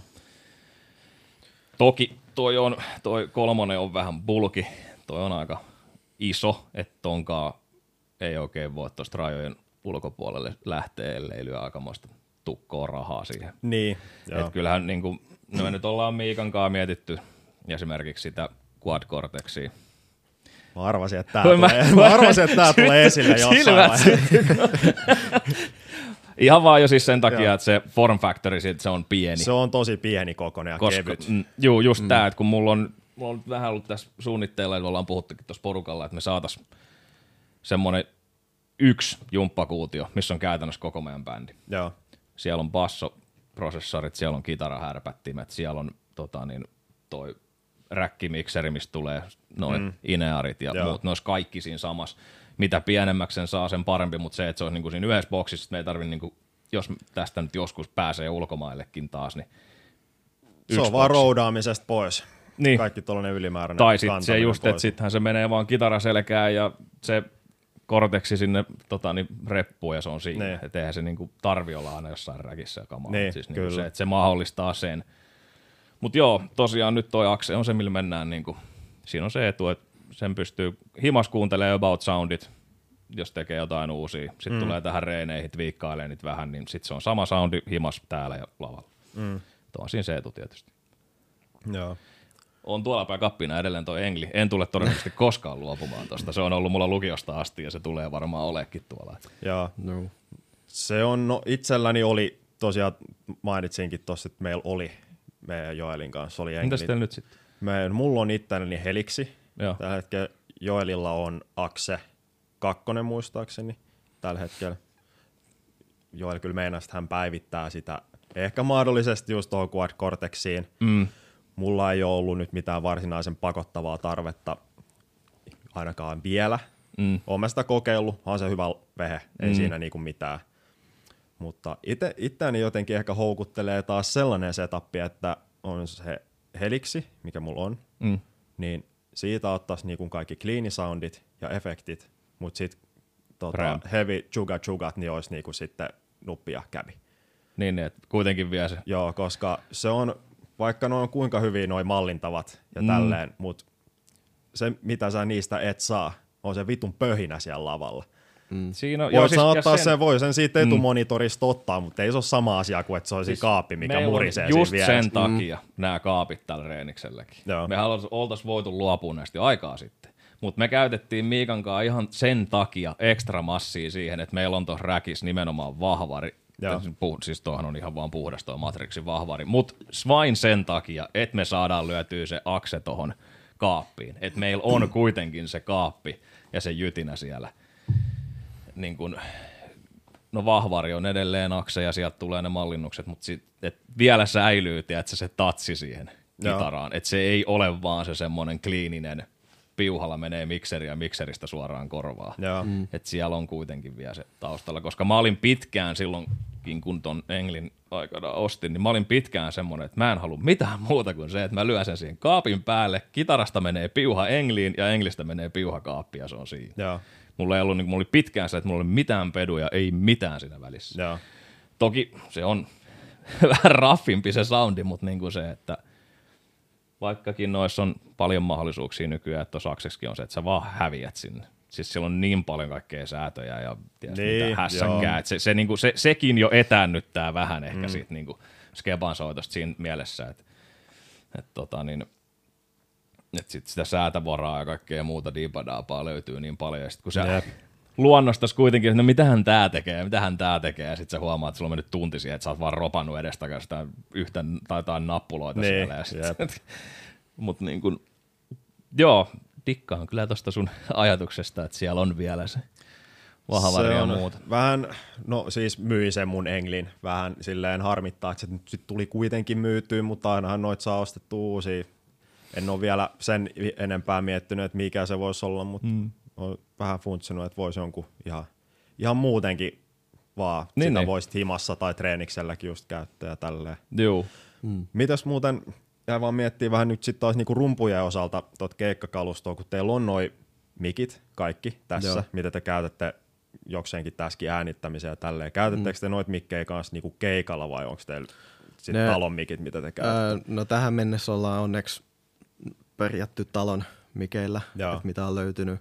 Mutta kyllähän noista mielelläni otan niinku esim. Tomimikit ja tällaiset niin backupiksi. Niin, silleen, kun on ollut niitäkin tilanteita, että joku mikki on lakannut toimimasta kesken keikan ja tälleen, niin että sitten täytyykin lyödä ihan helvetin lujaa, että se kuuluu yleisöön.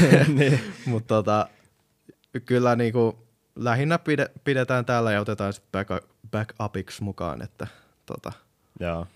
No nythän meillä on ollut silleen, että meillä on niinku omaa ollut virppa ja sitten niinku virppamikki tulee meille korviin oma. Joo. Ja sitten toi Pasarin triggerisoundi tulee niinku tonne IEM. Toki ollaan mietitty sitäkin, että meillä olisi sitten silleen, mun mielestä teilläkin on nemisiksi silleen, että teillä on, ainakin muistaisin, että teillä on ollut lavalla semmoiset snakeit sun muut, että ootteko tekin mennyt niinku talon mikeillä, mutta ootte työntänyt talon mikeillä, joo, mutta meillä on se snake ja sitten se menee, meillä on kanssa sitten IM-räkki, että siellä on sitten splitterit ja saadaan niinku miksi sitten omiin korviin. Joo, kun meillä on vielä tosiaan nyt on vielä tommosessa esivaiheessa toi meidän setuppi, niin siellä on nyt, meille tulee niinku omaa tosiaan vaan virppa ja pasari. Joo, meillä on vielä päästy tämän kanssa keikalle tämän uuden mikserihässäkän, mikä meillä on, että ei ole, kyllä se niinku on valmis siihen aika lailla, että mutta sen näkee tietysti sitten ihan siinä keikkotilanteessa, että tarviiko se vielä jotain säätöä vai ei. Joo. No keikoista tulikin mieleen vähän teidän keikkahistoriasta. Siitä on jo muutama vuosi, kun te olitte tuolla Baltiassa soittaa, vai milloin te olitte lämpää Black Tonguea? Joo, Black Tonguea. Joo. Se oli, oliko 16 vai 17? No on niinku 2 kertaa käyty, mutta se edellinen oli nyt sen Black Tonguein kanssa. Ja kyllä siitä on, niin kyllä siitä alkaa, tää on nyt kyllä tää pandemiakin vielä ajantajun ihan täysin, että on niinku 1,5 vuotta hävinnyt. Eikö se ollut se ensimmäinen, kun me oltiin Black Tonguein kanssa? Eka käynti Baltiassa. Mä muistasin näin, mutta ihan sama, kun kumminkin oltiin siellä jo, vedettiin muutama keikka, kun niillä oli sellainen pitempi rundi, missä ne sitten jatkoi siitä Venäjälle. Niin. Et me oltiin sen Baltian keikkojen ajan, niin me oltiin lämpää niitä siellä. Ja sitten tosiaan toisen kerran käytiin siellä niinku silleen, että oltiin itse niinku main act siellä ja Mä rupesin just miettimään sitä Black Tonguein juttua. Joo, näin se oli, koska siellä oli yksi, mä rupeaa tuoda fläsäreitä. Siellä oli yksikin keikkapaikka, mikä piti olla niiden kanssa, mutta se vaihtui, koska siellä oli semmoinen tilanne, että siellä meinasi katto romahtaa. Joo. Ja se vaihtui niin kuin lennosta se paikka siinä. Ja juu, se oli nimenomaan Black Tonguein kanssa. Joo, kyllä. No vähän tosta just noi keikat Black Tonguein kanssa. Minkäs maalainen bändi? Se on UK:sta. Okei. Briti. Joo. Jäi vaan miettiä, että millainen reissu se niinku oli. Millaiset fiilikset teille jää siitä ja vähän, että mitä te opitte sieltä? No noihan on just parhaita tommosia oppireissuja. Siellä tapahtuu niin paljon koko ajan. Siinä pitää olla sille ajahermolla. Että kyllähän siinä, niin kun, siinä saa niin kun makusteltua vähän sitä, että millaista se on se touhu sitten, kun aikataulut on kireet. Ja onneksi meillä oli kuski kuitenkin silleen paikallinen mukana, että niin kun, ei tarvinnut niinku sitä aspektia siellä miettiä sitä siirtymistä aina niinku nukkumapaikoista keikoille ja muuta, että päästiin niinku se osa saatiin niinku hoidettua sillä, mutta tosiaan kyllä siinä niinku niin paljon sai sitä dataa tuommoisesta touraamista niinku ihan yleisesti, mitä kaikkea siihen niinku liittyy, ja sitten totta kai kun on vähän tuommoinen kokeneempi bändi, niin siinä näkee mitä ne duunaa ja miten ne duunaa ja tolleen noin. Kyllähän siinä niin sit päkkärillä tuollekin juttelee niiden kanssa, niin ihan mielenkiintoilla kuuntelee ihan näitä tällaisiakin asioita sen muun höpöttelyn niin kuin mukana, että sieltä saa ihan älyttömästi sitä dataa. Mutta hito hyvin reissui kaikin puolin, että eihän se, niin kuin, kyllä se niin kuin pelkkää silleen nauttimista, ja sitten huomasi kaikista kyllä, että kaikki oli koko ajan ihan fileinä siinä. Jaa. Koko ajan niin kuin uusia paikkoja, uusia ihmisiä. Ja erilaisia keikkapaikkoja, erilaisia tilanteita, sielläkin hyvin erilaisia lavoja. Joo, siis joutuu olemaan siis semmoisista ihan älyttömän makeista paikoista, semmoisiin, niin että sä mietit vähän aikaa, kun sä ovesta sisään, että mitäs helvettiä täällä niin nyt, mitä täällä tapahtuu. Joo, siis yksi lavoista oli niin kuin verrattavissa täällä johonkin Tavastilaan ja tällaiseen, ja sitten toinen taas oli sellainen, mikä oli kirjapinon päällä niin kuin pysy pystyssä. No se yksi kulma oli jo vähän heikolla. Siinä oli kyllä skaalaa silleen keikkapaikkojen välillä. Ja sitten just sitä, että miten sä adaptoidut niihin tilanteisiin. Mullakin mä muistan, mulla räjähti säröt pedaalista niin kuin kokonaan, kun me oltiin silloin ton talon vahvarilla. Ja siitä niin kuin, se oli jotenkin ihan solmussa, ja sitten mulla meni omat pedaalit. Niin, mä en muista mistähän me... Eikö meillä taisi olla backup semmoinen maksoni mukana, niin käytännössä se keikka vedetty pelkään sen purkin kautta, ja kyllä siellä niinku ihan ihmetilanteita tulee aina vastaan, että sitten ne täytyy vaan ottaa semmosena, niinku, että stop, nyt selvitetään, mitä tehdään, mitä pystytään tekemään, sitten vaan tehdään se. Että noi on just niitä kurvipalloja, mihin vaan pitää niinku silleen tottua, että niitä tulee aina. Niin, ja...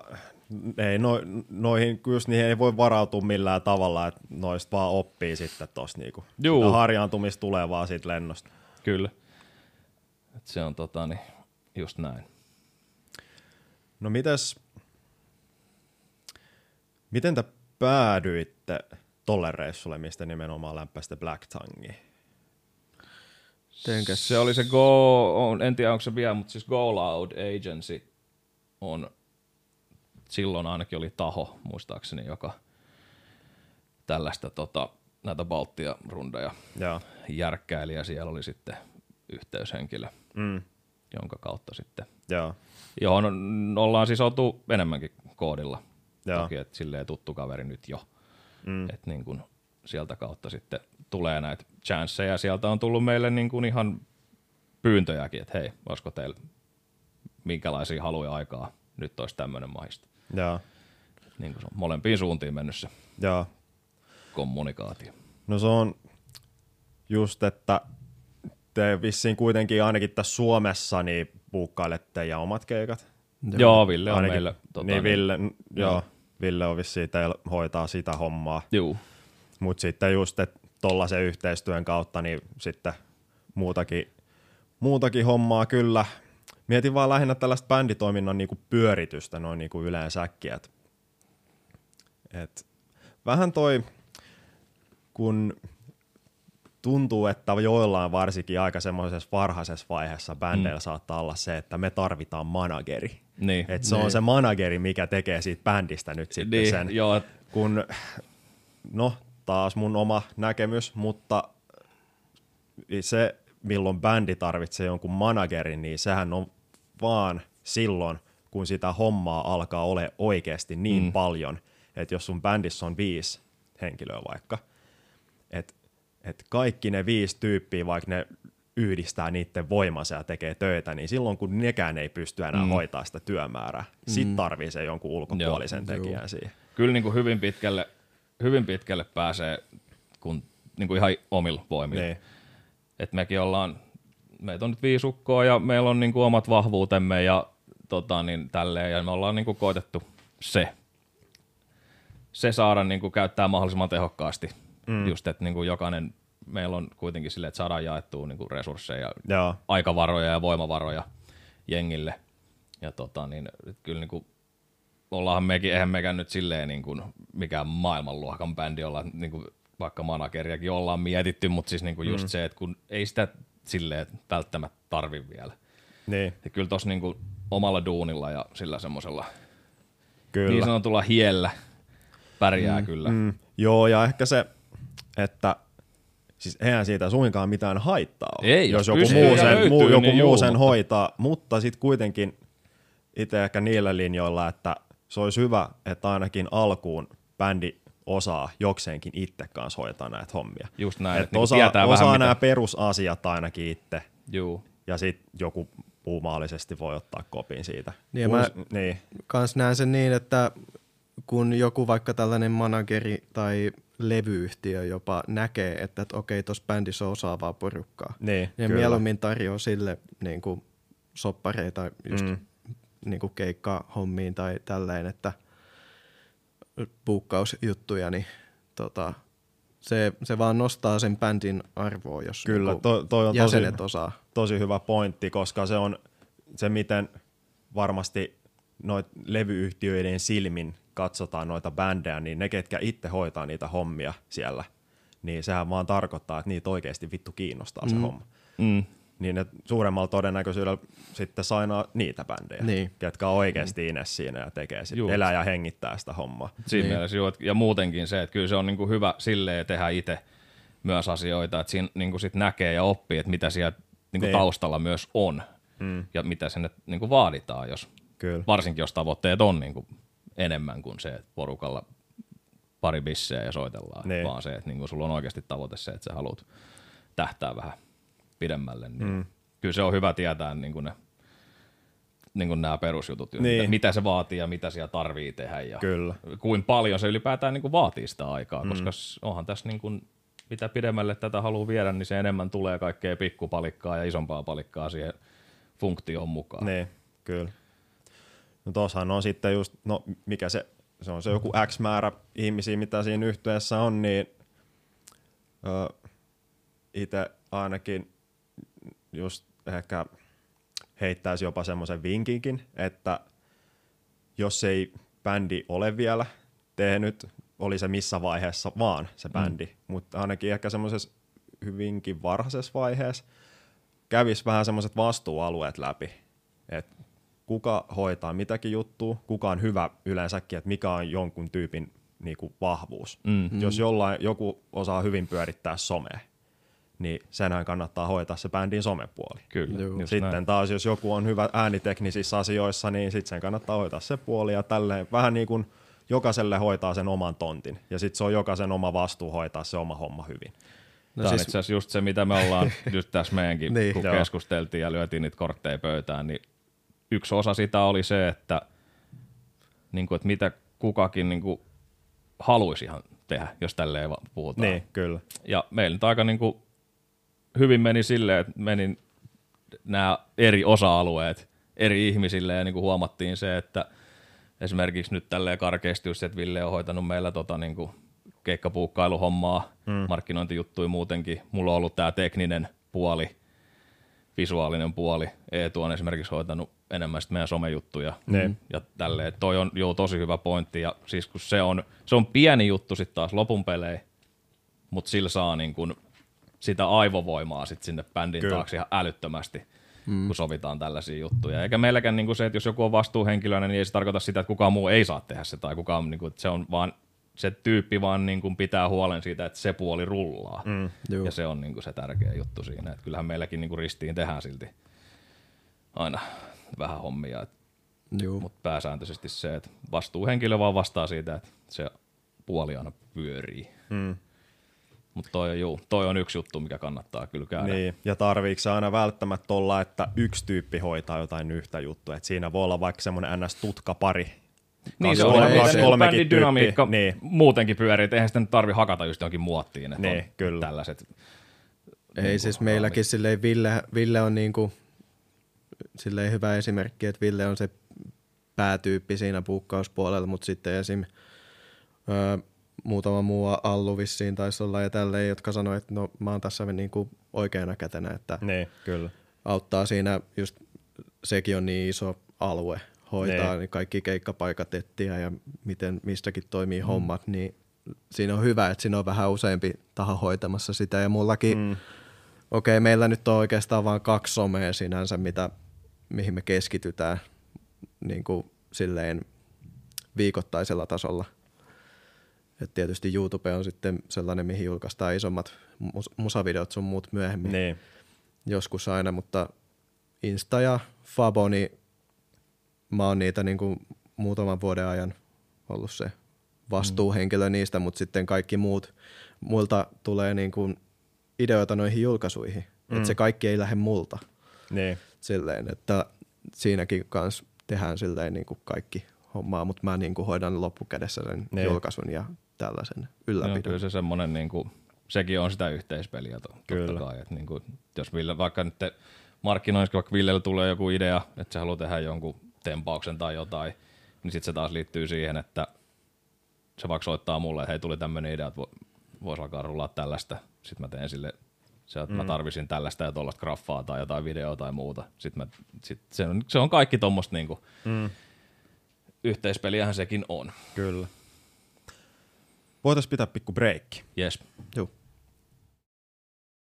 No niin, tauko on pidetty ja tässä sen verran tuli muutosta tähän porukkaan, että tuossa tauon aikana niin mestoille saapui yhtyeen toinen kitaristikin, Miika, niin vähän voit osallistua tähän keskusteluun. Meillä on täällä hyvät keskustelut, vähän just käytiin läpi kaikkea bändidynamiikkaa liittyen. Ehkä vähän tuli esille se, että millaista niin kun tää bändihomma on just semmos niinku tiimityöskentelyä. Kyllä. Pitää paikkansa. Terve vaan. Joo, just tos vähän juteltiinkin, että siitä ollaan viimeksi nähty just silloin, kun vedettiin viimeksi keikkaa. Onhan siitä on aikaa. Se oli joskus 2019 keväällä. Juu, jotain. Juu, kevättä. Juu. Niin silloin viimeksi ollaan nähty. Kiva nähdä tosiaan pitkästä aikaa. Joo, siistiä nähdä jatkaa. Joo. Tosiaan vähän just käytiin, mitäs me puhuttiin kaikkea, kerkesin jo unohtaa tossa, mutta vähän sitä just, että kun bändillä on just kaiken maailman vastuualueet kaikilla ja se on sitten kuitenkin viime kädessä semmoista tiimityöskentelyä. Miten te pidätte hyvin semmoisen tiimityöskentely yllä? No se on just se, mistä tuossa puhuttiinkin, että pidettiin niinku siihen alkuun se, että mietittiin, että mitkä on semmoisia niinku hommia, mitä joku haluaisi tehdä. Että se tulee niinku luontaisesti kaverilta aina. Ja sitten toki siellä on niitä muitakin hommia, mutta ne on aika luontaisesti tippunut sitten. Joku on halunnut hoitaa tai muuten vaan hoitaa se. Että kyllä se silleen se on niin kuin meillä mennyt.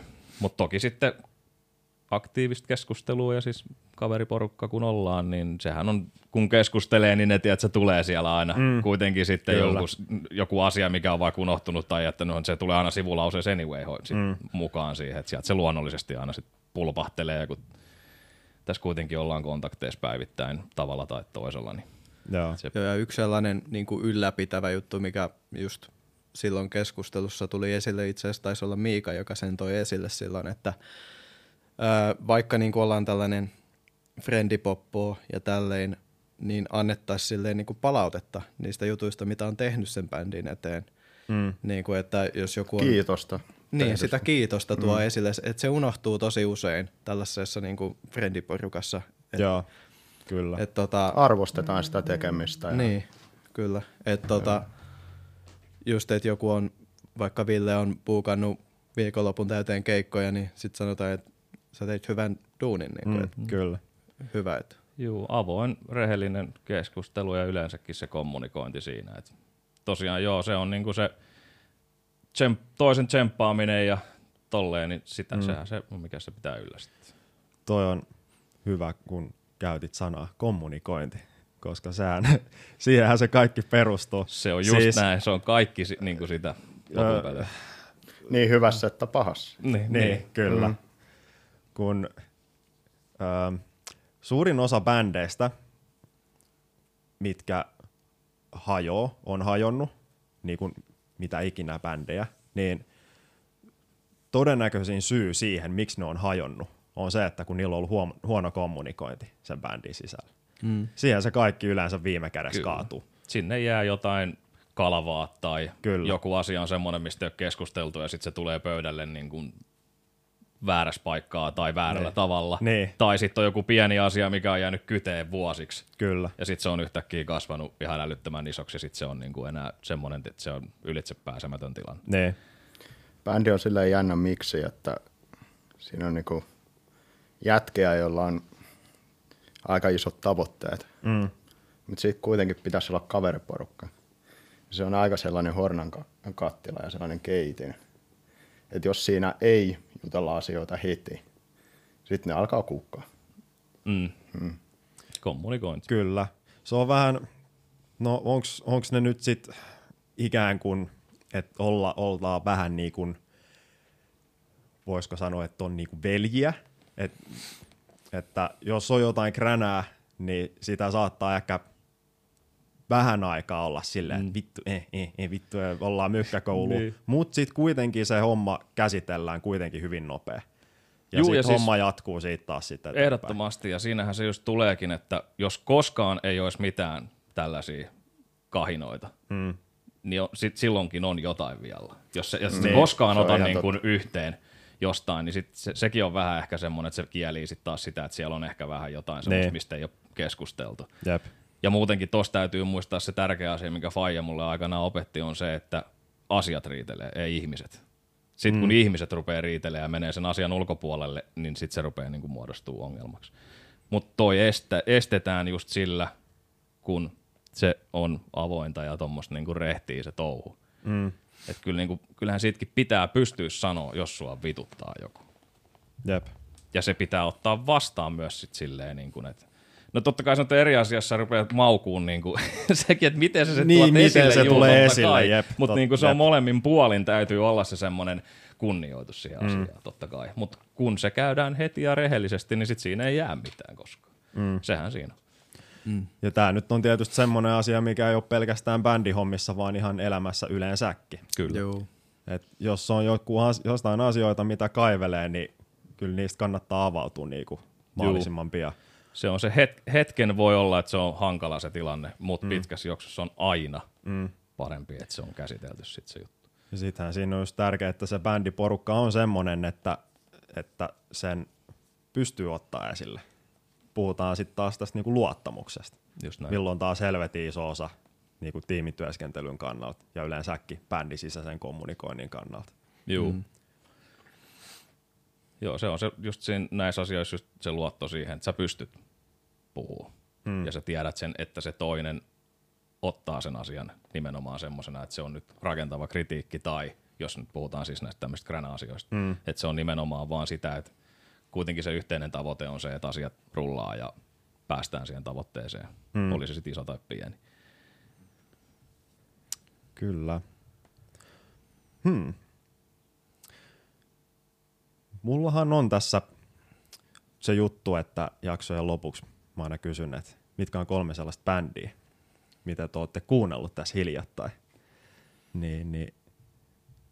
Nyt olisi ehkä se aika, kun mä kysyn teiltä, että mitä te ootte kuunnellut tässä hiljattain. Venä matan Spotifyn esiin. Kyllähän tässä on tullut kuunneltua vaikka mitä. Joo. Mutta niin nimenomaan viime aikoina. Niin. Mikä nyt sitten on viime aikoina, miksei pidemmältäkin aikaväliltä, mut. No mä itse, tää on mulle aika helppo, sanotaan nyt ekana sellainen kuin Darko, ja. US, niin tosi kova metallipoppo. Siinä on Chelsea Greenin laulaja ja sitten Emmuren rumpali, joka soittaa kans skittaa. Niin sellainen kahden miehen duo homma. Mm.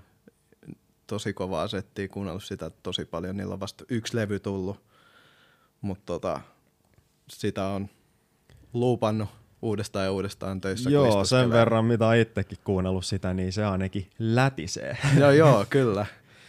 Ja oliko niillä se sikabiisi? Eikö se ole niillä? Ei, se järjettävän breikin. Ei, se ei ole se, mutta mä tiedän mistä sä puhut, koska se on sitten mun toinen bändi, eli Lorna Shore. Niin, no niin. Mutta jossain oli lopussa ihan älytä. Joo, se on se niitten uusi biisi, missä This is, mikä se on? To the Hellfire. To the Hellfire, joo. Biisin nimi, niin lopussa tulee aika yököttävät äänet, niin sanotusti.